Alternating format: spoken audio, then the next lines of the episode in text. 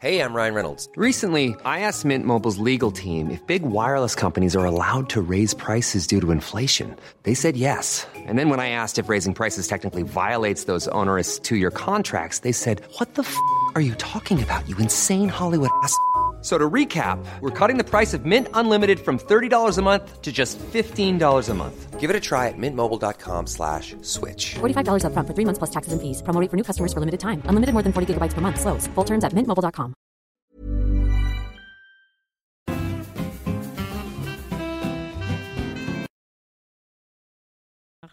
Salut tout le monde Salut et Internet. bienvenue pour le live sur la réorientation. Alors avant de vous présenter mes invités, je vous rappelle que vous pouvez poster vos commentaires en live sur le chat YouTube qui est juste en dessous de la vidéo. Alors n'hésitez pas à poser vos questions, je serai ravie de les faire remonter et on essaiera d'y répondre tous ensemble. Vous pouvez aussi tweeter avec le hashtag MadanLive et euh, une nouveauté, vous pouvez aussi maintenant nous appeler sur Skype. Alors vous devez ajouter notre compte euh, perso sur votre Skype qui est euh, le Skype Madan Live qui s'affiche juste au-dessus, juste là. Euh, vous devez d'abord euh, me parler un peu par message et c'est moi qui vous appellerai. Donc voilà, n'hésitez surtout pas à nous appeler, on est gentil, on va pas vous manger. Et euh, vous pouvez poser vos questions et témoigner. Donc maintenant que tout cela est dit, je vais vous présenter mes invités. Donc ce soir, on est avec Anouk. Salut Anouk. Salut. Qui est notre rédactrice Feel Good sur Mademoiselle. Et euh, on a aussi euh, Clémence Bodoc, qu'on appellera Bodoc, parce Bonsoir. que euh, on a une autre Clémence, Clémence, euh, Clémence. qui, Clémence, est, Clémence, Clémence. qui est étudiante en, en sophrologie. L'autre Clémence, du coup. La Clémence Bodoc, non. Sophrologie, pas Ouais. sophrologie. Sophrologie Voilà, et euh, moi-même, Pauline, euh, que si vous ne me connaissez pas encore, bah, vous allez me voir souvent puisque je vais pas mal m'occuper des podcasts. Donc voilà, euh, maintenant que j'ai dit tout ça, on va pouvoir euh, passer aux choses sérieuses, à cette grande question de la réorientation. Parce que euh, je ne sais pas si vous êtes d'accord avec moi, les filles, mais c'est vrai qu'en première, on nous demande déjà de réfléchir à, à ce qu'on va faire plus tard, à déjà faire un choix entre S, L et ES, et c'est pas un choix facile. Et à 17 ans, on est rarement mature pour penser à ça, je pense. Ça commence même encore plus tôt, parce que moi je me souviens qu'en cinquième, on me parlait des premiers apprentissages qui peuvent se commencer en quatrième. Et en troisième, la grande question c'est est-ce que tu vas en général, est-ce que tu vas en technologique ou est-ce que tu fais un bac pro? Et un bac pro, c'est déjà un premier grand choix d'orientation, parce qu'en général, si tu fais général, euh, tu peux après choisir euh, ta filière, puis après une fac ou euh, des études supérieures adaptées. Mais si tu choisis un bac pro, c'est déjà une orientation assez définie, donc il va être assez difficile de se réorienter après.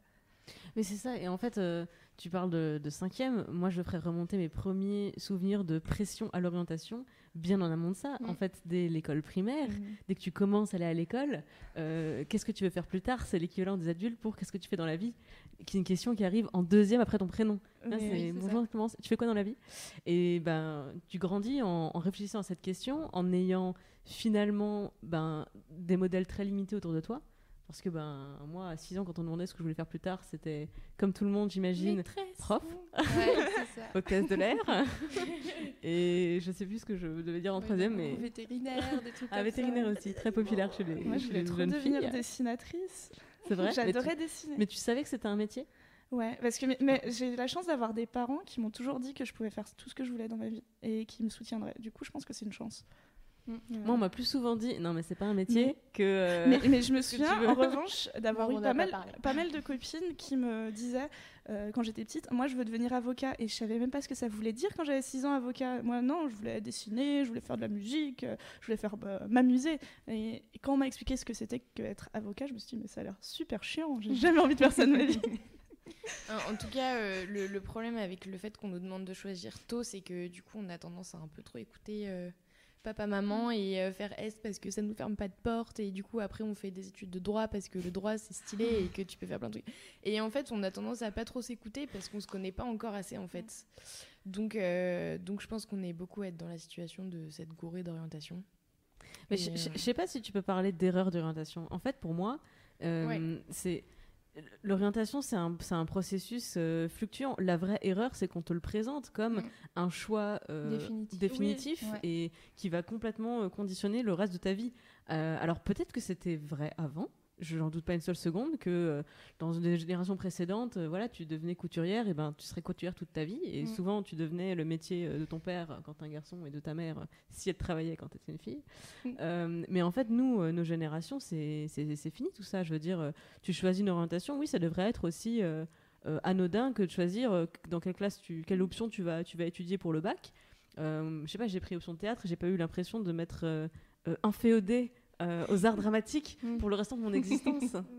Comment ça s'est passé pour, euh, pour toi, Clémence, par exemple? Bah moi en fait euh, déjà au lycée au tout début en seconde bah, justement ou après euh, j'ai fait une seconde générale et en fait euh, je savais pas quoi faire donc j'ai redoublé j'ai redoublé ma seconde T'as redoublé euh, parce que tu savais pas quoi faire? pas que pour ça mais parce que aussi je foutais rien hein, soyons clairs Je Mais foutais rien, tu foutais voilà. rien parce que tu savais pas quoi faire. Voilà, je savais pas quoi faire, euh, donc j'ai redoublé.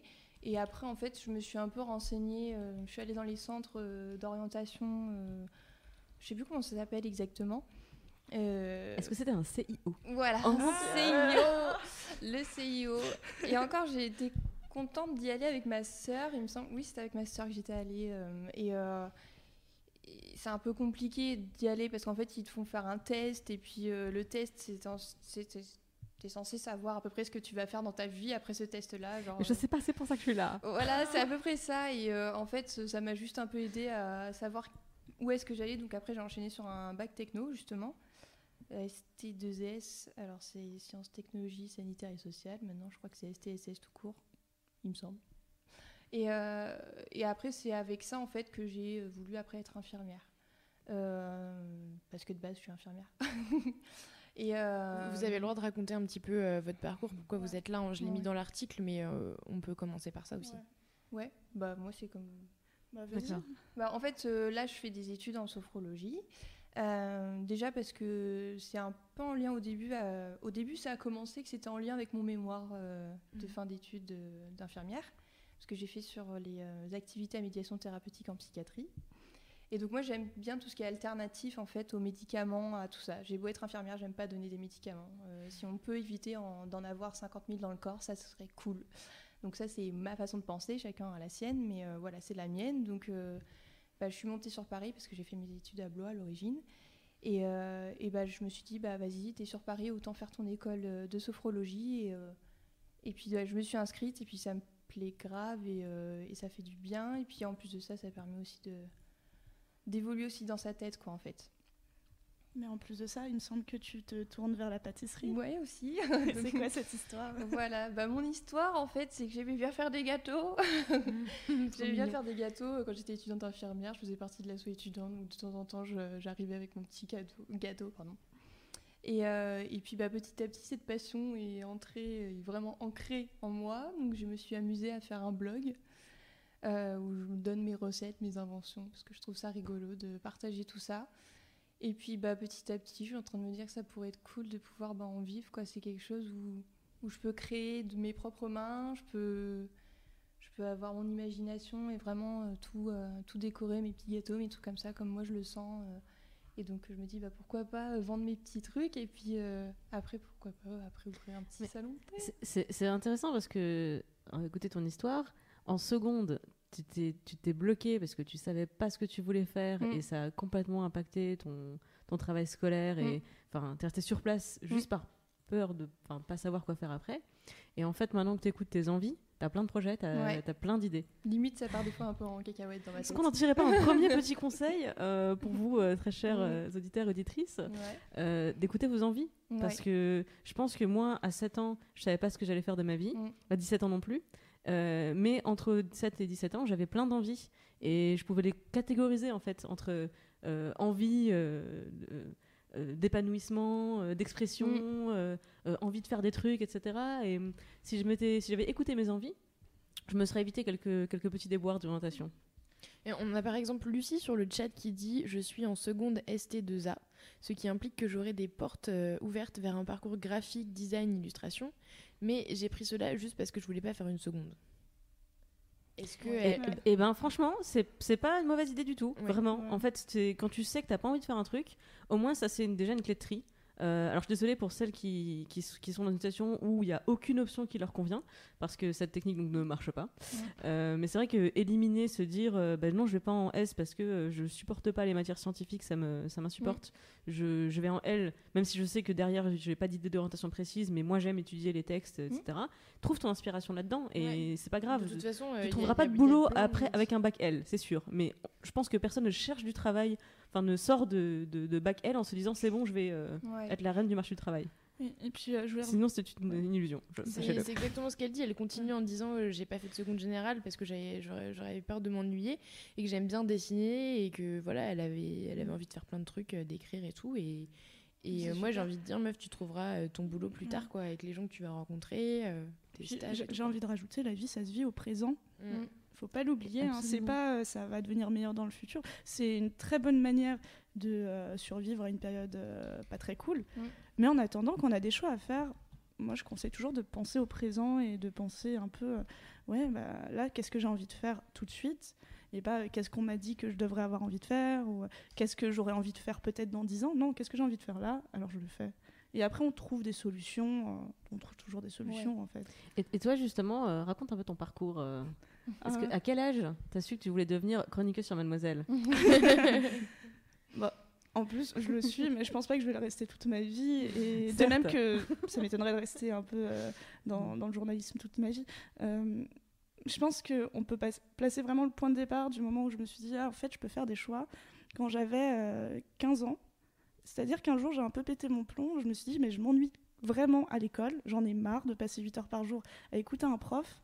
J'en ai marre, j'ai plus envie de faire ça. Je vais arrêter l'école, je vais suivre les cours par correspondance. J'étais une très bonne élève, euh, j'étais première de ma classe. J'étais dans un lycée euh, très bien placé à Paris et euh, du, du jour au lendemain, j'ai arrêté d'y aller et j'ai dit à mes parents j'en ai marre, je retournerai plus au lycée. Donc soit vous m'inscrivez au cours par correspondance, soit bah, j'arrête. Et bah, du coup, ils ont accepté de m'inscrire au cours par correspondance. Ok. Mais ça a duré genre Vas-y. 2-3 semaines. hein, Moi, là, je raconte. Moi, à 15 ans, j'ai pété un câble pour avoir un scooter.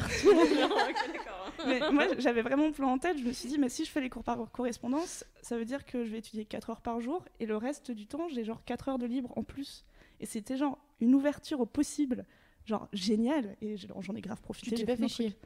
Non, j'ai fait plein de trucs. J'ai fait tellement de choses pendant ces deux ans. C'est cool Mais parce par qu'il exemple, y, y a- fait quoi y a- y a des gens qui pourraient justement euh, se laisser aller, euh, rester chez eux, Mm. euh, se Bah, des- sur eux-mêmes. Je, dis pas, il y a eu des, des périodes comme ça, mais ça, on me l'a beaucoup dit avant que je le fasse. Attention, tu vas foncer dans le mur, tu vas te refermer sur toi-même. Mais finalement, personne ne connaît quelqu'un qui a fait comme moi, c'est-à-dire qui était bon élève et qui est passé au CNED. Mm. Je veux dire, c'était que des peurs qu'on me renvoyait et qu'on me projetait. Et c'est vrai que moi, j'ai eu très peur de rater mon bac parce que ça aurait été euh, donner raison à tous ces gens. Mm. Mais finalement, je l'ai eu et ça s'est bien passé. Du coup, C'est- quelle année où tu t'es mis en. c'est- ça a été euh, après la seconde. Ok, d'accord. Donc, première. T'as fait première terminale en cours par Ouais, correspondance. voilà. Ok. Donc il y a eu ça. Après, j'ai. Ouais. Commencé euh, une licence à la fac, c'était une licence de médiation culturelle et je l'avais choisie un peu par hasard, c'est-à-dire que je savais pas quoi faire de ma vie et euh, ça avait l'air intéressant. Il y avait plein de trucs de culture générale. Et euh, très rapidement, au bout de trois semaines, je me suis dit, mais qu'est-ce que je fais là? Je n'apprends rien de concret. On me bourre de culture générale, mais c'est pas ce que j'ai envie de faire. J'ai envie de faire des choses concrètes de ma vie. Du coup, euh, j'ai cherché un peu quelle solution je pouvais trouver. Et je suis tombée sur le service civique qui venait d'être créé. C'était en 2011. C'est- Ça a été l'année de la création. Et du coup, euh, bah, j'ai dit à mes parents, bah, j'arrête la fac et j'ai un plan, je vais faire un service civique. Du coup, j'ai fait un service civique pendant six mois, non, sept mois, de janvier à juillet. Six mois après. Ouais, voilà, exactement. J'ai fait ce service civique, ça m'a appris plein de choses et surtout que je voulais pas travailler dans le social. J'avais un doute avant. et euh, je me suis recentrée, je me suis dit, qu'est-ce que j'ai envie de faire vraiment? Je me suis dit, j'aime bien monter des projets. Euh, Il y avait le monde de la télé, du cinéma qui me faisait vraiment rêver. Et euh, en montant, monter des projets dans le ciné et dans, le, dans la télé, ça s'appelle la production. Du coup, je me suis dit, je vais faire des études de production en alternance parce que je voulais pas passer cinq jours par semaine à l'école. Je marchais vraiment par critère de Toi, depuis 15 ans, l'école, c'était moins j'y vais, mieux je me porte. Ouais, mais je pense que ça a été un rejet. De, on m'a tellement dit t'es bon élève donc tu dois aimer. Que, alors que non, moi j'aimais pas, hein, je m'ennuyais. Je trouvais ça très inintéressant. J'aimais bien apprendre, mais à l'école tu passes 8 heures par jour et finalement tu apprends pendant 3h30, 4 heures. Le reste du temps c'est de la discipline, c'est des trucs à côté, c'est euh, de la vie sociale et tout. Bon, ça peut être cool, mais moi ça me convenait pas, c'était pas mon kiff. Du coup, euh, j'ai fait ce service civique. J'ai commencé un BTS en alternance en prod. J'ai fait ma première année à la radio, ma deuxième à la télé. Après, j'ai continué à la télé pendant un an et demi, ouais, un en faisant des piges, puis un autre contrat dans diverses chaînes télé. Et après ça, j'ai un peu pété mon plomb. Je me suis dit, mais en fait, la télé, ça me convient pas. Genre, j'aime pas du tout ce que je suis en train de faire. Je gagne bien ma vie, tout va bien, mais euh, non. Anou va faire tous les métiers Ouais. par élimination. Retrouvez-la à 56 ans On va dans faire ses sa pétages voix. de câble à chaque fois. non, non, mais c'est- c'est- non, mais c'était assez réfléchi encore. Je me suis dit, j'en ai marre. Bon, bah, je vais partir un peu en vacances. Du coup, je suis partie un mois en Espagne. Et arrivé en Espagne, j'ai rencontré une fille géniale. On s'est super liés d'amitié. Je me suis dit, ah, mais en fait, je pourrais aller vivre là-bas. J'avais quelques économies. Du coup, je suis allée m'installer là-bas pendant cinq mois. Et entre-temps, j'avais un peu croisé Fab. Et il m'a dit, euh, mais euh, si tu veux. euh, Enfin, non, enfin, on avait discuté. Il m'avait dit, fais un article sur l'Espagne et ton pétage de plomb. J'étais en mode, ok. Et après, il a posté une annonce pour atterrir chez Mademoiselle. J'ai postulé et j'ai été prise. D'accord. Voilà, ça a été Euh, en gros mon parcours. Alors c'est- super intéressant. Moi j'étais euh, la bonne élève jusqu'à 25 ans. Mais, C'est-à-dire mais- que- mais je pense que si j'avais pas pété mon plomb à 15 ans, je pense que Bah, j'aurais je- fait du droit et, et je serais pas. avocate et je serais dans le regret. Bah en fait moi je alors j'ai pas de regrets de tout ce que j'ai fait, Mhm. mais c'est vrai que je savais pas que j'avais le droit de, dire que je m'ennuie, que j'avais le droit de dire que ça m'intéresse pas ou que j'ai envie de faire autre chose. Moi j'ai pour le coup suivi effectivement la, voie que tout le monde traçait pour moi. Euh, donc j'étais, euh, j'ai fait un- une première et terminale scientifique. Euh, j'ai quand même fait un petit pétage de câble parce que en seconde, effectivement, moi aussi, j'ai, je me faisais chier aussi, mais je, je l'ai pas dit. En revanche, je suis partie un an à l'étranger grâce au programme d'échange du Rotary Club. Euh, j'ai eu extrêmement beaucoup de chance parce qu'il y avait un club qui recrutait euh, des étudiants dans mon lycée pour faire ce programme. Donc je suis partie entre la première et la terminale. Euh, c'est une très mauvaise idée dans le sens où euh, quand je suis revenue en terminale, j'avais 10 ans de plus que tout le monde dans ma tête. Mm. Et je revenais en terminale S alors que de base, j'avais pas vraiment de facilité dans les matières scientifiques. Donc je, ça parlait chinois au tableau. Et c'était extrêmement long cette année, c'était la- l'année la plus longue de ma vie. J'apprenais par cœur des corrigés de- d'exercices parce que j'arrivais pas, j'arrivais pas à suivre. Mais je savais qu'il me fallait mon bac et il me fallait mention très bien parce que je voulais faire Sciences Po.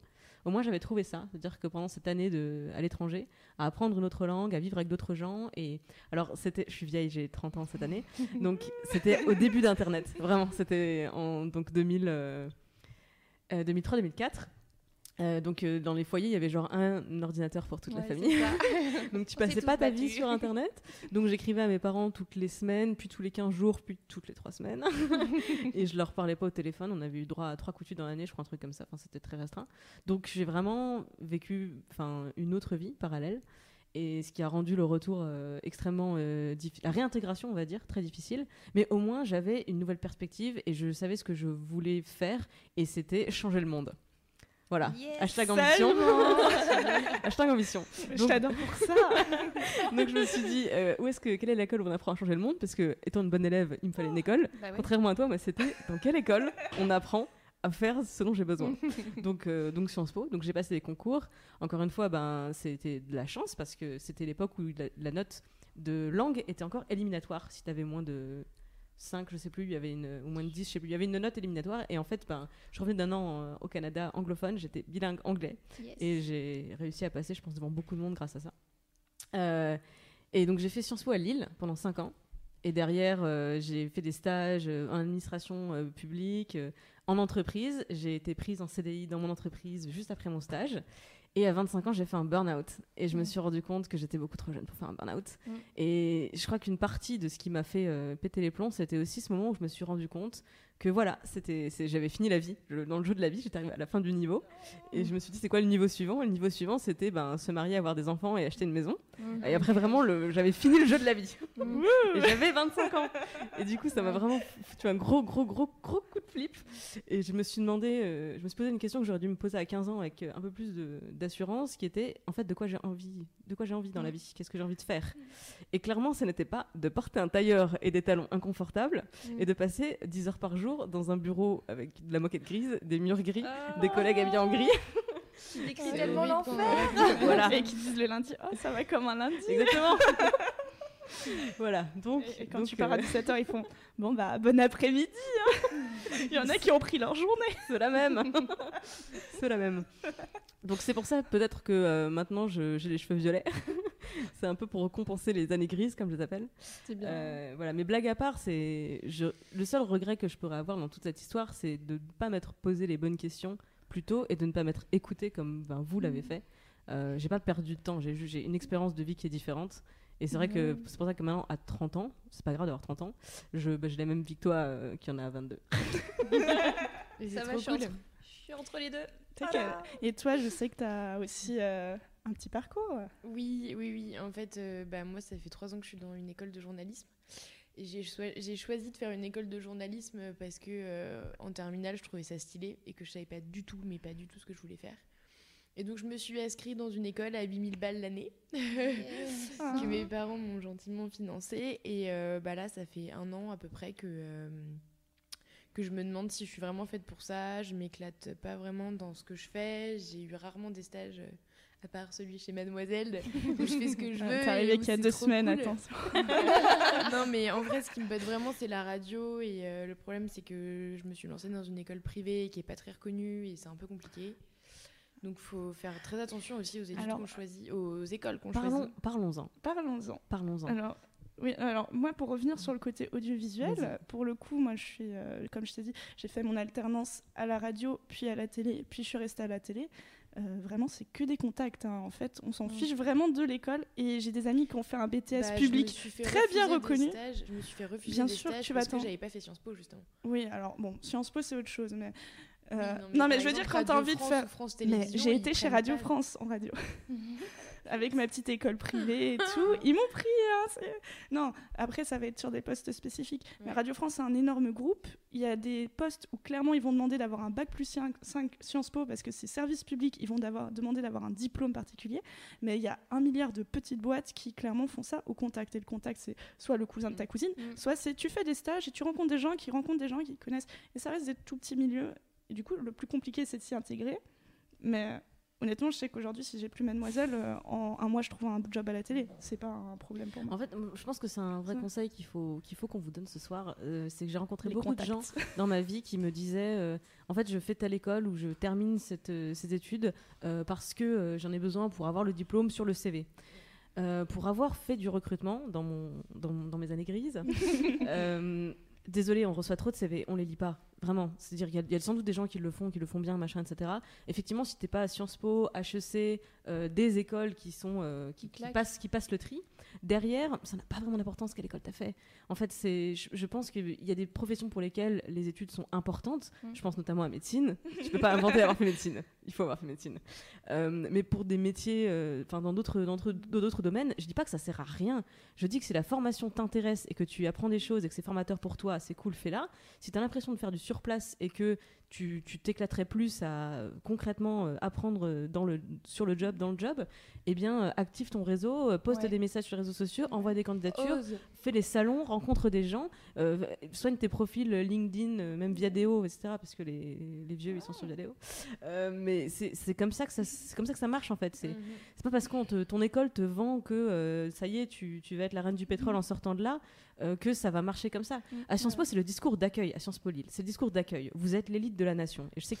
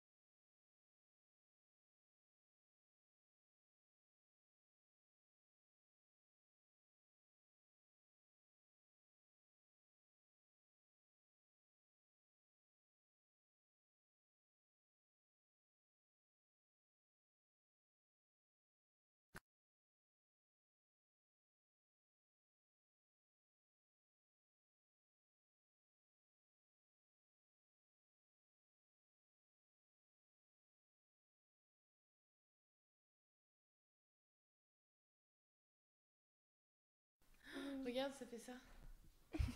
Ah. Oui. Ah, c'est bon. Hey, Allô, allô? Vous nous entendez? Est-ce que c'est bon? Dites-nous. Allô? Ah, t'es sur le tapis, t'es comme ça, d'accord. Attention à ton filet. Allô, allô? Bon. Hey. Salut YouTube, est-ce qu'on est de retour? Non, je crois que ça marche pas. Ça marche toujours pas. Non, Ah, je vais relancer le, le truc. Ok. Ça y est. Ah, Ah, c'est bon Est-ce qu'on Trop est... cool Donc, excuse-nous Clémence, du coup, ça nous a coupé. Bon, alors je sais pas où est-ce que- Désolée, hein. Ah, Tu t'es en train de raconter comment t'as eu ton stage en sophrologie. Ah oui, voilà. Chez ça, Mademoiselle. Chez Mademoiselle. Donc déjà, je commence par ce que je disais au tout début, comme quoi il fallait oser, il faut tout le temps oser, parce que qui t'entend n'a rien. C'est ma devise. Mm. Bref. Et euh, donc comment j'ai eu mon stage euh, chez Mademoiselle euh, en sophrologie? C'est que euh, donc je disais que j'étais euh, tranquillement assise sur mon canapé puis je me suis dit bah tiens je vais envoyer un mail euh, comme ça normalement enfin je l'ai envoyé sur euh, le petit euh, formulaire euh, pour proposer nos articles si on Et veut c'est ainsi qu'il faut nous contacter d'ailleurs, voilà. parce qu'on dirait que ça en part Voilà. dans les larmes de l'internet, mais pas du tout. C'est c'est comme ça qu'il faut nous contacter. Voilà, La donc, preuve, bah, c'est ce que j'ai fait. et, et donc j'expliquais comme que j'étais étudiante en sophrologie et que bah, je trouve, enfin que ça aurait- sincèrement je me suis pas pris la tête quoi. C'était pas genre le truc cordialement, nan nan nan. Faut pas faire ça. Enfin, pas ouais, avec je confirme. enfin du moins Avec chez les autres aussi. Voilà. Mais chez Ne donnons pas de mauvais besoin. conseils. euh, Et, si euh, vous postulez dans une grosse et boîte, faites-le.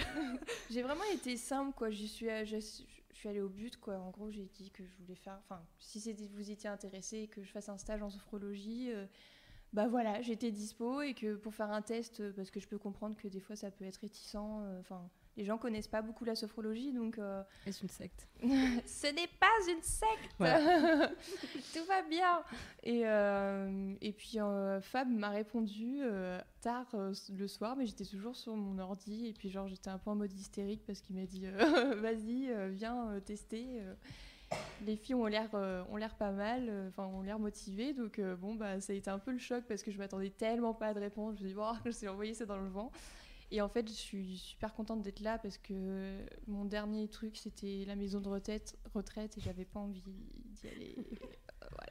Non, mais en fait, euh, c'est hyper important de, de le dire parce que à chaque fois que je, Fab poste une annonce de recrutement sur Mademoiselle, ça ne s'arrête jamais. Donc on, Mm. reçoit, on reçoit des candidatures et on reçoit des candidatures de. La dernière fois, il y avait genre un mec qui disait. euh, en fait, il n'était pas du tout un lecteur de Mademoiselle, c'était plutôt sa copine qui lisait, euh, qu'il n'avait pas trop d'expérience dans le journalisme, mais bon, qu'il apprenait vite et que du coup, s'il y avait de la place, ça l'intéressait. Et à côté de ça, j'ai Allez. des amis qui sont euh, plutôt dans le, Mm. dans le monde des médias, etc euh, qui n'osent pas trop postuler, qui m'envoient des MP en disant Oh, non, j'ai trop envie de postuler, mais je sais pas, mais je sais pas, etc. Les, vraiment, les filles, pendant que vous hésitez à postuler sur le job de vos rêves, des mecs postulent, mais dans le plus grand des calmes, Mais oui, alors qu'ils n'ont aucune qualification pour on le poste, ou juste ça leur plairait bien. Et vous, vous avez, allez, 8 compétences parmi les 9 qui sont demandées, Mm. et pour la 9 vous dites Ah bah non, c'est pas pour moi. Ouais. Bah non, faites pas ça. Et puis honnêtement, il va rien se passer. Au pire, ils vont pas vous rappeler. Ce qui arrive très souvent quand, on re- quand on postule beaucoup. Alors, je tiens à le préciser parce que des fois, j'ai des potes qui me disent Ah, J'ai postulé à 15 annonces, j'ai eu zéro réponse. C'est normal, ils ont pas le time, les, euh, les recruteurs. Mm. Faut pas le mal le prendre, hein, c'est juste, bon, euh, tu corresponds pas à ce qu'ils cherchent. C'est pas grave. Faut pas se décourager pour si peu. Parce que pour moi, c'est peu. J'ai vraiment envoyé beaucoup, beaucoup de CV dans ma vie. Et euh, faut continuer. Et faut- et faut- et et faut c'est- faut pas, relancer. faut pas le prendre comme, euh, comme une injure envers soi. C'est pas grave. Faut relancer. Voilà. Ouais. Euh, Et, et surtout quand on est et dans puis ce. quand on dit non, clairement, bah, tu dis ok, c'est pas grave. C'est pas, oui, c'est rien, rien de personnel. Mais en fait, on- comme on parle de réorientation, c'est c'est vrai que c'est difficile, déjà de base, quand tu as fait le bon cursus, les bonnes études, la bonne expérience, le bon stage, etc., de base, c'est difficile de rentrer sur le marché du travail. Quand tu changes complètement de voie, tu te rajoutes des difficultés, on est Mm. d'accord. Enfin, c'est, Oui, oui, on tu, repars de zéro, tu dois en plus justifier de ton changement d'orientation, etc. Donc, si, tu, si toi de ton côté tu fais pas plus d'efforts, t'es pas encore plus volontaire, tu montres pas encore plus de motivation, c'est sûr que ça va être extrêmement difficile. Ça je pense que le, le petit truc euh, bien justement quand il faut justifier euh, de sa réorientation, c'est justement que excusez-moi, j'avoue, je crois qu'il me dérange. je suis attaquée. Et euh, pardon, désolée. Je disais quoi Pour justifier de sa Ah oui. réorientation. La réorientation, je pense que c'est important de dire que ce qu'on a fait avant, même si ça nous plaît plus, ça nous a apporté quand même quelque chose. Tout ce qu'on fait, même si au bout d'un moment ça nous plaît plus ou si c'était pas l'orientation, ça nous a apporté quelque chose. Euh, vraiment, moi par exemple, dans ma pâtisserie, euh, ça peut être totalement con comme ça, mais Mais je me dis, euh, bah, je suis infirmière et je suis étudiante en sophrologie, donc bientôt sophrologue. J'ai un relationnel avec mes patients, clients malheureusement maintenant. Mais, et donc je me dis, bah, si j'ouvre par exemple une boutique ou autre quelque part, bah, j'aurai ce relationnel-là. quoi. C'est mmh. toujours à prendre en compte les, les choses, même s'il y a eu des choses négatives il y en a des positifs. Toujours garder ça en tête, mm. qu'il y a toujours quelque chose de positif dans ce que vous avez fait, même si ça vous a pas mm. plu. Puis en positif, ça peut être une leçon, tout simplement. tout ça peut être ah bah la prochaine fois, quand il y a bah, quelque chose qui me plaît vraiment pas pendant plusieurs mois, bah j'arrêterai plus tôt. Voilà. Tout Et oser. Euh, moi, par exemple, mon problème que j'avais, euh, enfin que j'ai, non que j'avais. Quand j'étais infirmière, c'est qu'au tout début, bah, j'arrive dans une équipe, euh, les trois quarts des personnes sont beaucoup plus âgées que moi. Moi, je suis infirmière. Et ben, pour savoir un peu donner de la voix, c'est compliqué. Quoi. Moi, je suis quelqu'un de réservé à l'origine, etc. Donc, euh, c'est compliqué. Et ben, je suis contente quand même d'avoir fait ça parce que bah, ça m'a permis d'avoir pris confiance en moi et de me de dire merde quoi, mm. quand euh, j'en ai marre ou quand il y a quelque chose qui me plaît pas. Quoi. Et toujours, voilà, pour moi, c'est vraiment important, c'est toujours euh, garder son expérience comme quelque chose de positif. C'est ça, l'expérience, c'est un vrai capital, mm. en fait. Donc c'est pas grave si on se gourde dans l'orientation, il est jamais trop tard, quoi. Enfin, vraiment, moi, c'est... Je trouve ça euh, fou. Enfin, il y a mm. beaucoup de personnes qui sont dans ma promo de sophrologue, enfin, de sophrologie, pardon. Euh, malheureusement, ils ont attendu le burn-out, justement, avant de se réorienter. Et ça fait mal au cœur de voir ces personnes-là. Et moi, justement, je commençais à pas être très bien, et c'est pour ça que je suis contente de faire ces études-là. Euh, et je me dis, pareil, un peu comme toi, je me suis dit, merde j'ai, enfin à l'époque j'avais 23 ans, je fais, je veux pas, euh, enfin c'est pas maintenant, puis de toute façon j'ai pas envie d'en faire du tout de ma vie. Je vais être bien dans ma vie, je vais être bien dans mes baskets et je veux partir au travail en kiffant ce que je vais faire dans la journée. On a tous des journées de merde dans notre boulot de toute façon, mais j'ai pas envie de me lever la boule au ventre et y aller euh, à reculons en me disant oh, putain j'ai encore passé une journée. Euh, ouf quoi. Mais il y a deux choses à prendre en compte à ce sujet. La, première, c'est que souvent on attend d'être au fond fond du trou avant de se poser des questions, et il faut pas. Mm. Et euh, la deuxième, c'est que souvent les gens se disent j'aimerais bien faire ça, mais. il faut arrêter avec ce mais, c'est juste j'aimerais bien faire ça, point. et chercher des solutions. Mais tentez pas sans être motivé. C'est ça le truc. Parce qu'en fait, les gens, il y en a qui manquent de motivation, c'est-à-dire. Euh, il faut pas confondre non plus avec euh, la personne qui mm. va se dire bah tiens, je vais être. je sais pas quoi. Bah, je dis n'importe quoi, je vais être pluraliste et puis et puis la personne, elle se motive pas dans le projet. C'est normal que ça loupe, quoi. Enfin, mhm. faut pas non plus. Euh, Alors, vraiment, mettons l'accent là-dessus, pas mm. de miracle. En fait, si tu es engagé dans une mm. voie qui te plaît pas, que tu fais parce que. Euh, ton père aimerait bien que tu fasses médecine. Euh, moi, j'ai une amie comme ça, elle a fait quatre premières années de spécialités différentes, enfin de trucs mm. différents, mais dans le domaine de la médecine en général. Et j'ai mal au cœur pour, pour elle. Enfin, c'était il y a des années, donc ça va mieux. Je sais qu'elle a fini ses études, mais, mais vraiment, enfin, n'écoutez pas, n'écoutez pas vos parents quand ils font vos, choix de vie à votre place. Il faut, savoir faire les siens en fait. Et ça, c'est compliqué. Si t'as 8 ans, t'écoutes tes parents, c'est normal. Et... Quand t'as 18 ans, si, t'es pas obligé, vraiment, t'es pas, pas du tout obligé d'écouter tes parents. Et il y a un phénomène dont je voulais parler, c'est aussi c'est que plus tu t'engages dans quelque chose, plus ça va coûter émotionnellement de le quitter. Parce que tu dis, j'ai engagé tellement d'années, tellement de temps, tellement d'énergie à ça, ça serait du gâchis. Non, c'est pas du gâchis, c'est mm. prendre en compte justement, ça serait du gâchis de mm. continuer. C'est un capital à prendre en compte. Ok, vous avez fait ça, maintenant vous vous êtes rendu compte que vous voulez pas continuer donc, mm. cherchons des solutions. Et, euh, ça ne sera pas des années perdues dans tous les cas.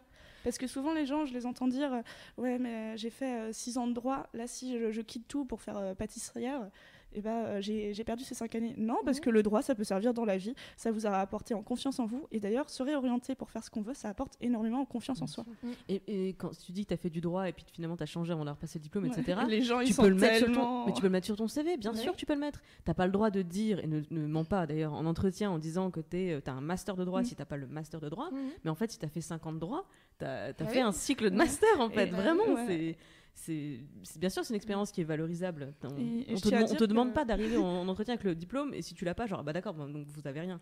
Bah et d'ailleurs les employeurs sont très, enfin moi je sais que les employeurs que j'ai connus aimaient beaucoup le fait que j'avais déjà pas mal d'expérience dans plusieurs domaines. Ils trouvaient ça cool parce qu'ils savaient que euh, bah, je pouvais gérer plusieurs choses et que euh, j'étais curieuse aussi parce que ça prouve d'une certaine curiosité et euh, d'un côté où tu es capable de savoir ce que tu veux et vers où tu vas. Mmh. Et non que tu as été traîné toute ta vie par ce que voulaient tes parents. Tu voulais. Euh, euh, alors, qu'est-ce que je voulais dire euh, Il y avait Nicolas sur le chat qui avait une question un peu terre à terre, dit-il. Mmh. Comment envisager une reconversion professionnelle sans avoir assez d'économies pour reprendre les études dans un autre domaine? Parce ah. que oui, se réorienter, ça pose beaucoup de problèmes en fait. Enfin, beaucoup de problèmes. il y, a, pas mal de, conséquences à assumer, on va dire. Alors, il y, a plusieurs solutions. Il y a l'alternance déjà qui te permet d'avoir un salaire. Alors c'est pas un salaire très élevé. Euh, moi je gagnais quelque chose comme 750-800 euh, euros par mois. J'avais 20 ans. Je crois qu'à partir d'un certain... Enfin c'est en fonction de ton âge et de ton niveau d'études. Mais tu peux gagner jusqu'au SMIC. Il y a des entreprises, le service public paye au SMIC directement même si tu as 18 ans. Euh, il y a donc il y a ça comme choix. Sinon il y a travailler à côté de tes études. C'est vraiment embêtant. C'est vraiment pas le top. Mais c'est une possibilité. Mmh.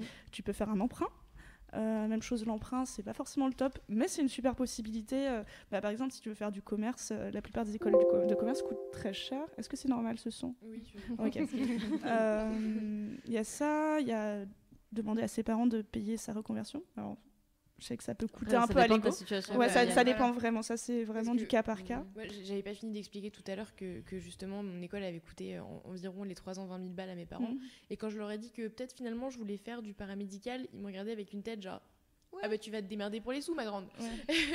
Parce qu'en même temps ça fait un peu mal au cul quand, bah tu, tu, mets euh, plein de sous euh, pour, pour ton enfant, euh, que tu investis tout et qu'au final parce que moi j'avais un peu peur de leur en parler en fait. J'avais peur de leur dire que je me sentais plus bien dans le milieu, que je pensais à me réorienter. Et je leur ai un peu dit au moment où j'ai passé les concours en fait. Mm. Donc ils sont un peu tombés des nues et, euh, et euh, assumer son, son, choix auprès de son entourage. Parce que moi ça fait trois ans que je parle de journalisme à mes potes, ça fait trois ans que je raconte mes stages. Et genre là quand ils me disent alors ça va le journalisme? et que je fais ah bah je vais devenir infirmière, c'est chaud en fait. J'ai un peu mm. peur de la réaction des gens, peur de la réaction de mes parents. Donc il y a tout ça à assumer derrière aussi. Mais c'est important de parler de ces doutes. Mm. En fait, c'est dès le début. C'est ce que je, c'est ce que je disais aussi de ma propre expérience. En fait, c'est le, le, fait d'avoir cette, cette, pression et cette, et cette peur de pas savoir ce que tu vas faire et d'avoir la pression du choix, etc. Ça m'a empêché de parler de mes doutes.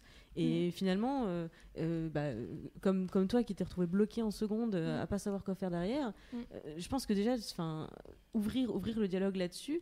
Et, et, finalement laisser exprimer ce mais que tu disais tout à l'heure, la genre euh, je sais pas si je sais pas si j'ai envie d'être là euh, ou j'ai envie de faire autre chose mais en fait ben, parler de ces parler de ces problèmes là ça permet euh, ça permet d'avancer. Parce que préparer le, terrain. C'est ça. Si le mais c'est mais mes parents seront jamais d'accord en fait déjà commence par leur en parler parce que tu peux pas savoir avant des fois, on est surpris mais bien quoi. Moi je sais que des fois avec mes parents on a des comment dire on se comprend pas quoi peut-être des fois mm. mais c'est pas pour autant qu'ils. Bon, après, c'est peut-être que j'ai l'avantage d'avoir ces parents-là, mais c'est-à-dire que ils vont me dire ok mais euh, enfin fais gaffe quoi euh. par exemple moi quand j'ai commencé à parler de mon projet de pâtisserie euh, tu viens de te taper trois ans d'études infirmière tant étudiante sophrologue et maintenant tu nous parles de pâtisserie quoi donc je peux comprendre que c'est paniquant pour la personne mais après je pense qu'il faut savoir s'entourer des personnes qui sont avec toi. C'est-à-dire que moi, mes potes m'ont beaucoup aidé là-dedans parce qu'elles elles ont vu que j'étais pas bien passé un moment. Vraiment, ou quand je leur parlais euh, de là où est-ce que je bossais, euh, j'en pleurais, quoi. C'était vraiment pas bien. Et, elles m'ont foutu un peu une claque, pas pour de vrai, hein, parce que quand même, c'est méchant. Une claque métaphorique. Voilà. Et justement, on était en, à boire un verre et là, elles m'ont foutu plus ou moins une claque en me disant, mais enfin, regarde-toi, quoi. Enfin, t'as vu dans quel état t'es. Enfin, tu peux pas continuer comme ça. Et, euh, et plus la sophrologie qui m'a aidé aussi un peu à prendre confiance en moi, à, m'écouter un peu plus, quoi, de me dire, euh, merde, c'est ta vie, quoi. C'est pas celle des gens qui sont autour de toi, c'est toi qui vas faire ta vie.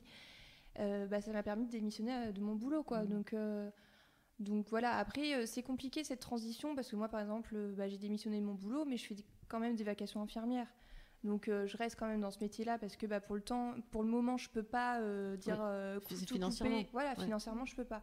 Donc donc faire quelques petits boulots par-ci par-là histoire de quand même avoir de quoi manger et payer mon loyer et un peu financer pour plus tard. Mais donc je sais que cette transition est compliquée, bien réfléchir à ce qu'on veut faire. Mais c'est ça, mais en fait, c'est un obstacle. L'argent, mm. c'est vrai que c'est un obstacle, mais c'est un, mais. Voilà, j'ai envie de faire ça, mais j'ai pas les moyens. En fait, tu commences par poser la question combien ça coûte? Vous parlez d'écoles payantes. En France, il y a énormément d'écoles qui sont gratuites. Alors, je sais, c'est pas forcément les meilleures, etc., mhm. etc. Mais encore une fois, quand tu sais ce que tu veux, tu as envie de le faire, et il vaut mieux le faire dans une école gratuite qui est pas très bien cotée. De toute façon, tu ne rentreras pas quelque part juste euh, en envoyant un CV euh, comme ça. Euh, euh, avec le nom de ton école, est-ce que ça vaut vraiment le coup d'investir euh, des mille et des cents pour, de toute façon, être quand même rejeté au tri du CV parce que c'est quand même pas Sciences Po ni HEC Enfin, ce, genre de, ce genre de choses, en fait. c'est Il faut se dire des fois que ces moments-là sont provisoires. Quoi. Je mm. sais que c'est chiant, ouais, j'ai le droit de le dire, c'est chiant. Ce, ce moment-là est, est, relou parce que vraiment, euh, on, dit putain, je vais jamais y arriver. Mais euh, vraiment, euh, des fois, ce petit moment de transition permet aussi de pouvoir poser euh, les objectifs comme il faut. Parce que mhm. au début, on voit souvent un peu tout. Ah bah, je claque tout et puis je pars direct dans autre chose. Et moi, par exemple, cette étape de transition permet de pouvoir bien poser mon projet qui soit en béton et qu'après euh, j'ai plus qu'à dire euh, à lancer mon truc quoi. Il me semble que Pauline tu veux dire quelque chose. Oui, alors euh, je voulais dire que on, on flippe aussi de plus gourer et il y a des gens comme Bromanos qui nous attend sur Skype, on va l'appeler, ah. qui, qui a choisi de, de, continuer dans sa lancée d'études mais elle nous dit qu'elle essaye de placer ses pions pour son avenir. Alors je ne sais pas trop de quoi elle parle mais on va l'appeler si vous êtes ok. Yes. Hmm.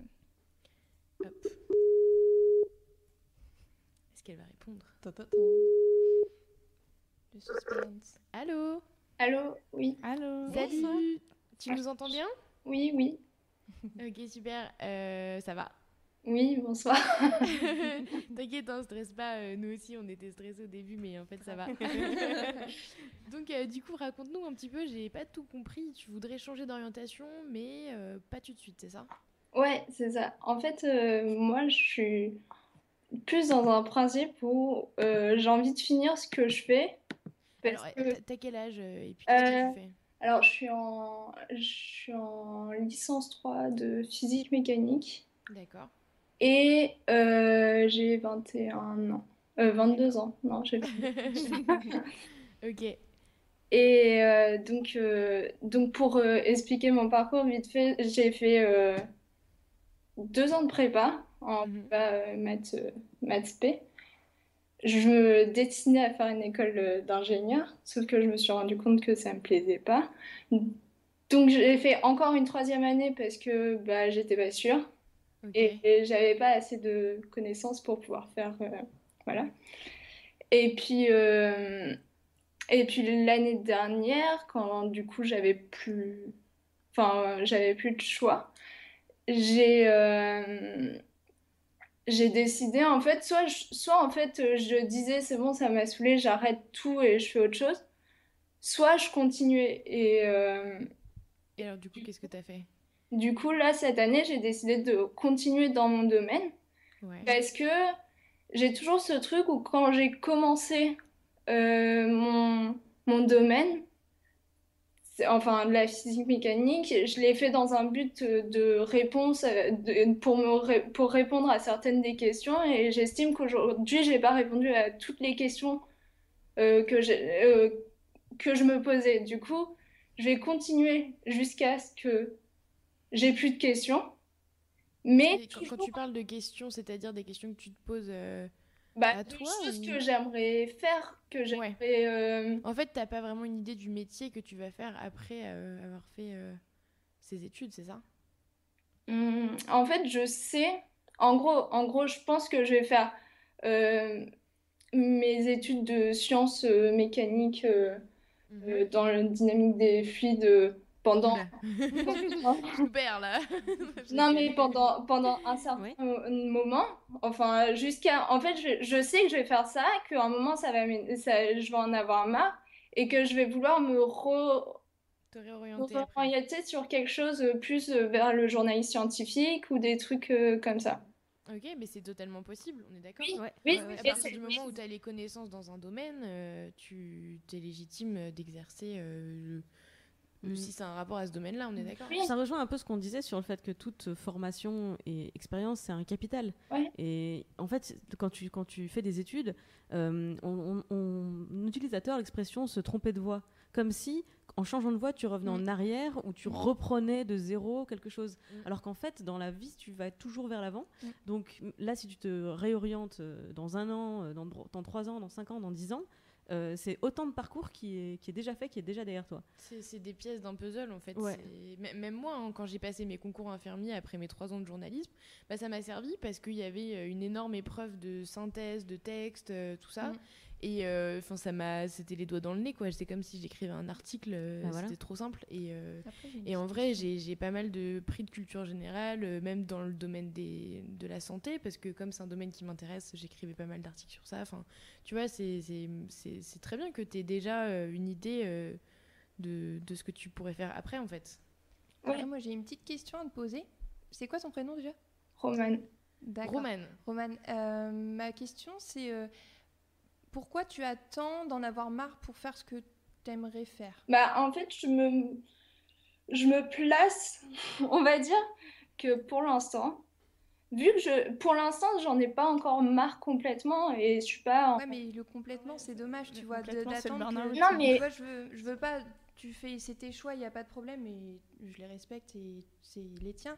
Mais juste, te mets pas dans une situation où tu sais pertinemment que tu vas finir par être mal, tu vois Enfin, moi, c'est mon avis, hein, je sais pas... euh, Ouais, les non, vôtres, mais Ouais, en fait, je pense qu'il y, a une- il y a une dommage. différence entre se lasser de, de quelque Ouais. chose et être m- mal par Voilà, rapport à quelque chose. ouais. En fait, si euh, tu sais que ça va te lasser. En fait, je, je crois que je comprends ce que tu veux dire. C'est-à-dire que là où tu dans, dans ta filière d'études, là, euh, les débouchés sont dans la recherche, euh, dans l'ingénierie, ce genre de choses, j'imagine? Bah, en fait, c'est que, genre, en fait, je sais que la recherche, c'est quelque chose qui me plairait, tout ça, mais je sais que la recherche, c'est dans un domaine, euh, une niche, et, et moi, je suis beaucoup plus euh, générale que ça. Et, euh, mais du coup, ce que, ce que je suis, je- dans le- euh, moi, je, ce que je fais en ce moment me plaît, et c'est surtout, enfin, me plaît, et il y a des trucs qui me plaisent et qui me plaisent pas, mais c'est surtout que j'utilise ce que je, ce que je fais maintenant pour euh, justement avoir des contacts avec des gens. c'est pas la même chose. Ah ouais. je, pense, alors pour moi, c'est une excellente stratégie. C'est-à-dire que tu prends Mm. dans ton cursus ce qui t'intéresse Ouais. et, euh, et tu, tu prends pas la tête avec euh, les choses qui t'intéressent Mm. moins. J'ai fait exactement la même chose à Sciences Po parce que j'ai dit que j'étais une bonne élève jusqu'à 25 ans, mais au bout d'un moment, quand même, j'ai appris à gruger un petit peu. Juste, j'ai- j'ai- j'avais trop de matières euh, différentes euh, à étudier en même temps. Et au bout d'un moment, j'ai décidé d'étudier celle qui me plaisait moi et de laisser tomber le reste. Donc je sais pas trop comment j'ai réussi à avoir euh, la moyenne en économie, Tu l'as eu, tu l'as eu. mais c'était c'était très euh, suspicieux. D'accord, mais ça y est, j'ai mieux compris ce que tu oui, voulais dire. effectivement, tu, tu, tu sais que tu vas pas euh, devenir experte sur ce sujet ou être la référence sur ce sujet ou faire la carrière prévue dans, dans ce cursus-là, mais tu prends effectivement ce qu'il y a à apprendre pour, pour la suite de ton, de ton parcours et t'es pas obligé d'avoir décidé maintenant. Moi, je comprends totalement ce Mm, côté, mm. Je sais pas ce que je vais faire après, oui, mais, euh, mais j'en profite quand même.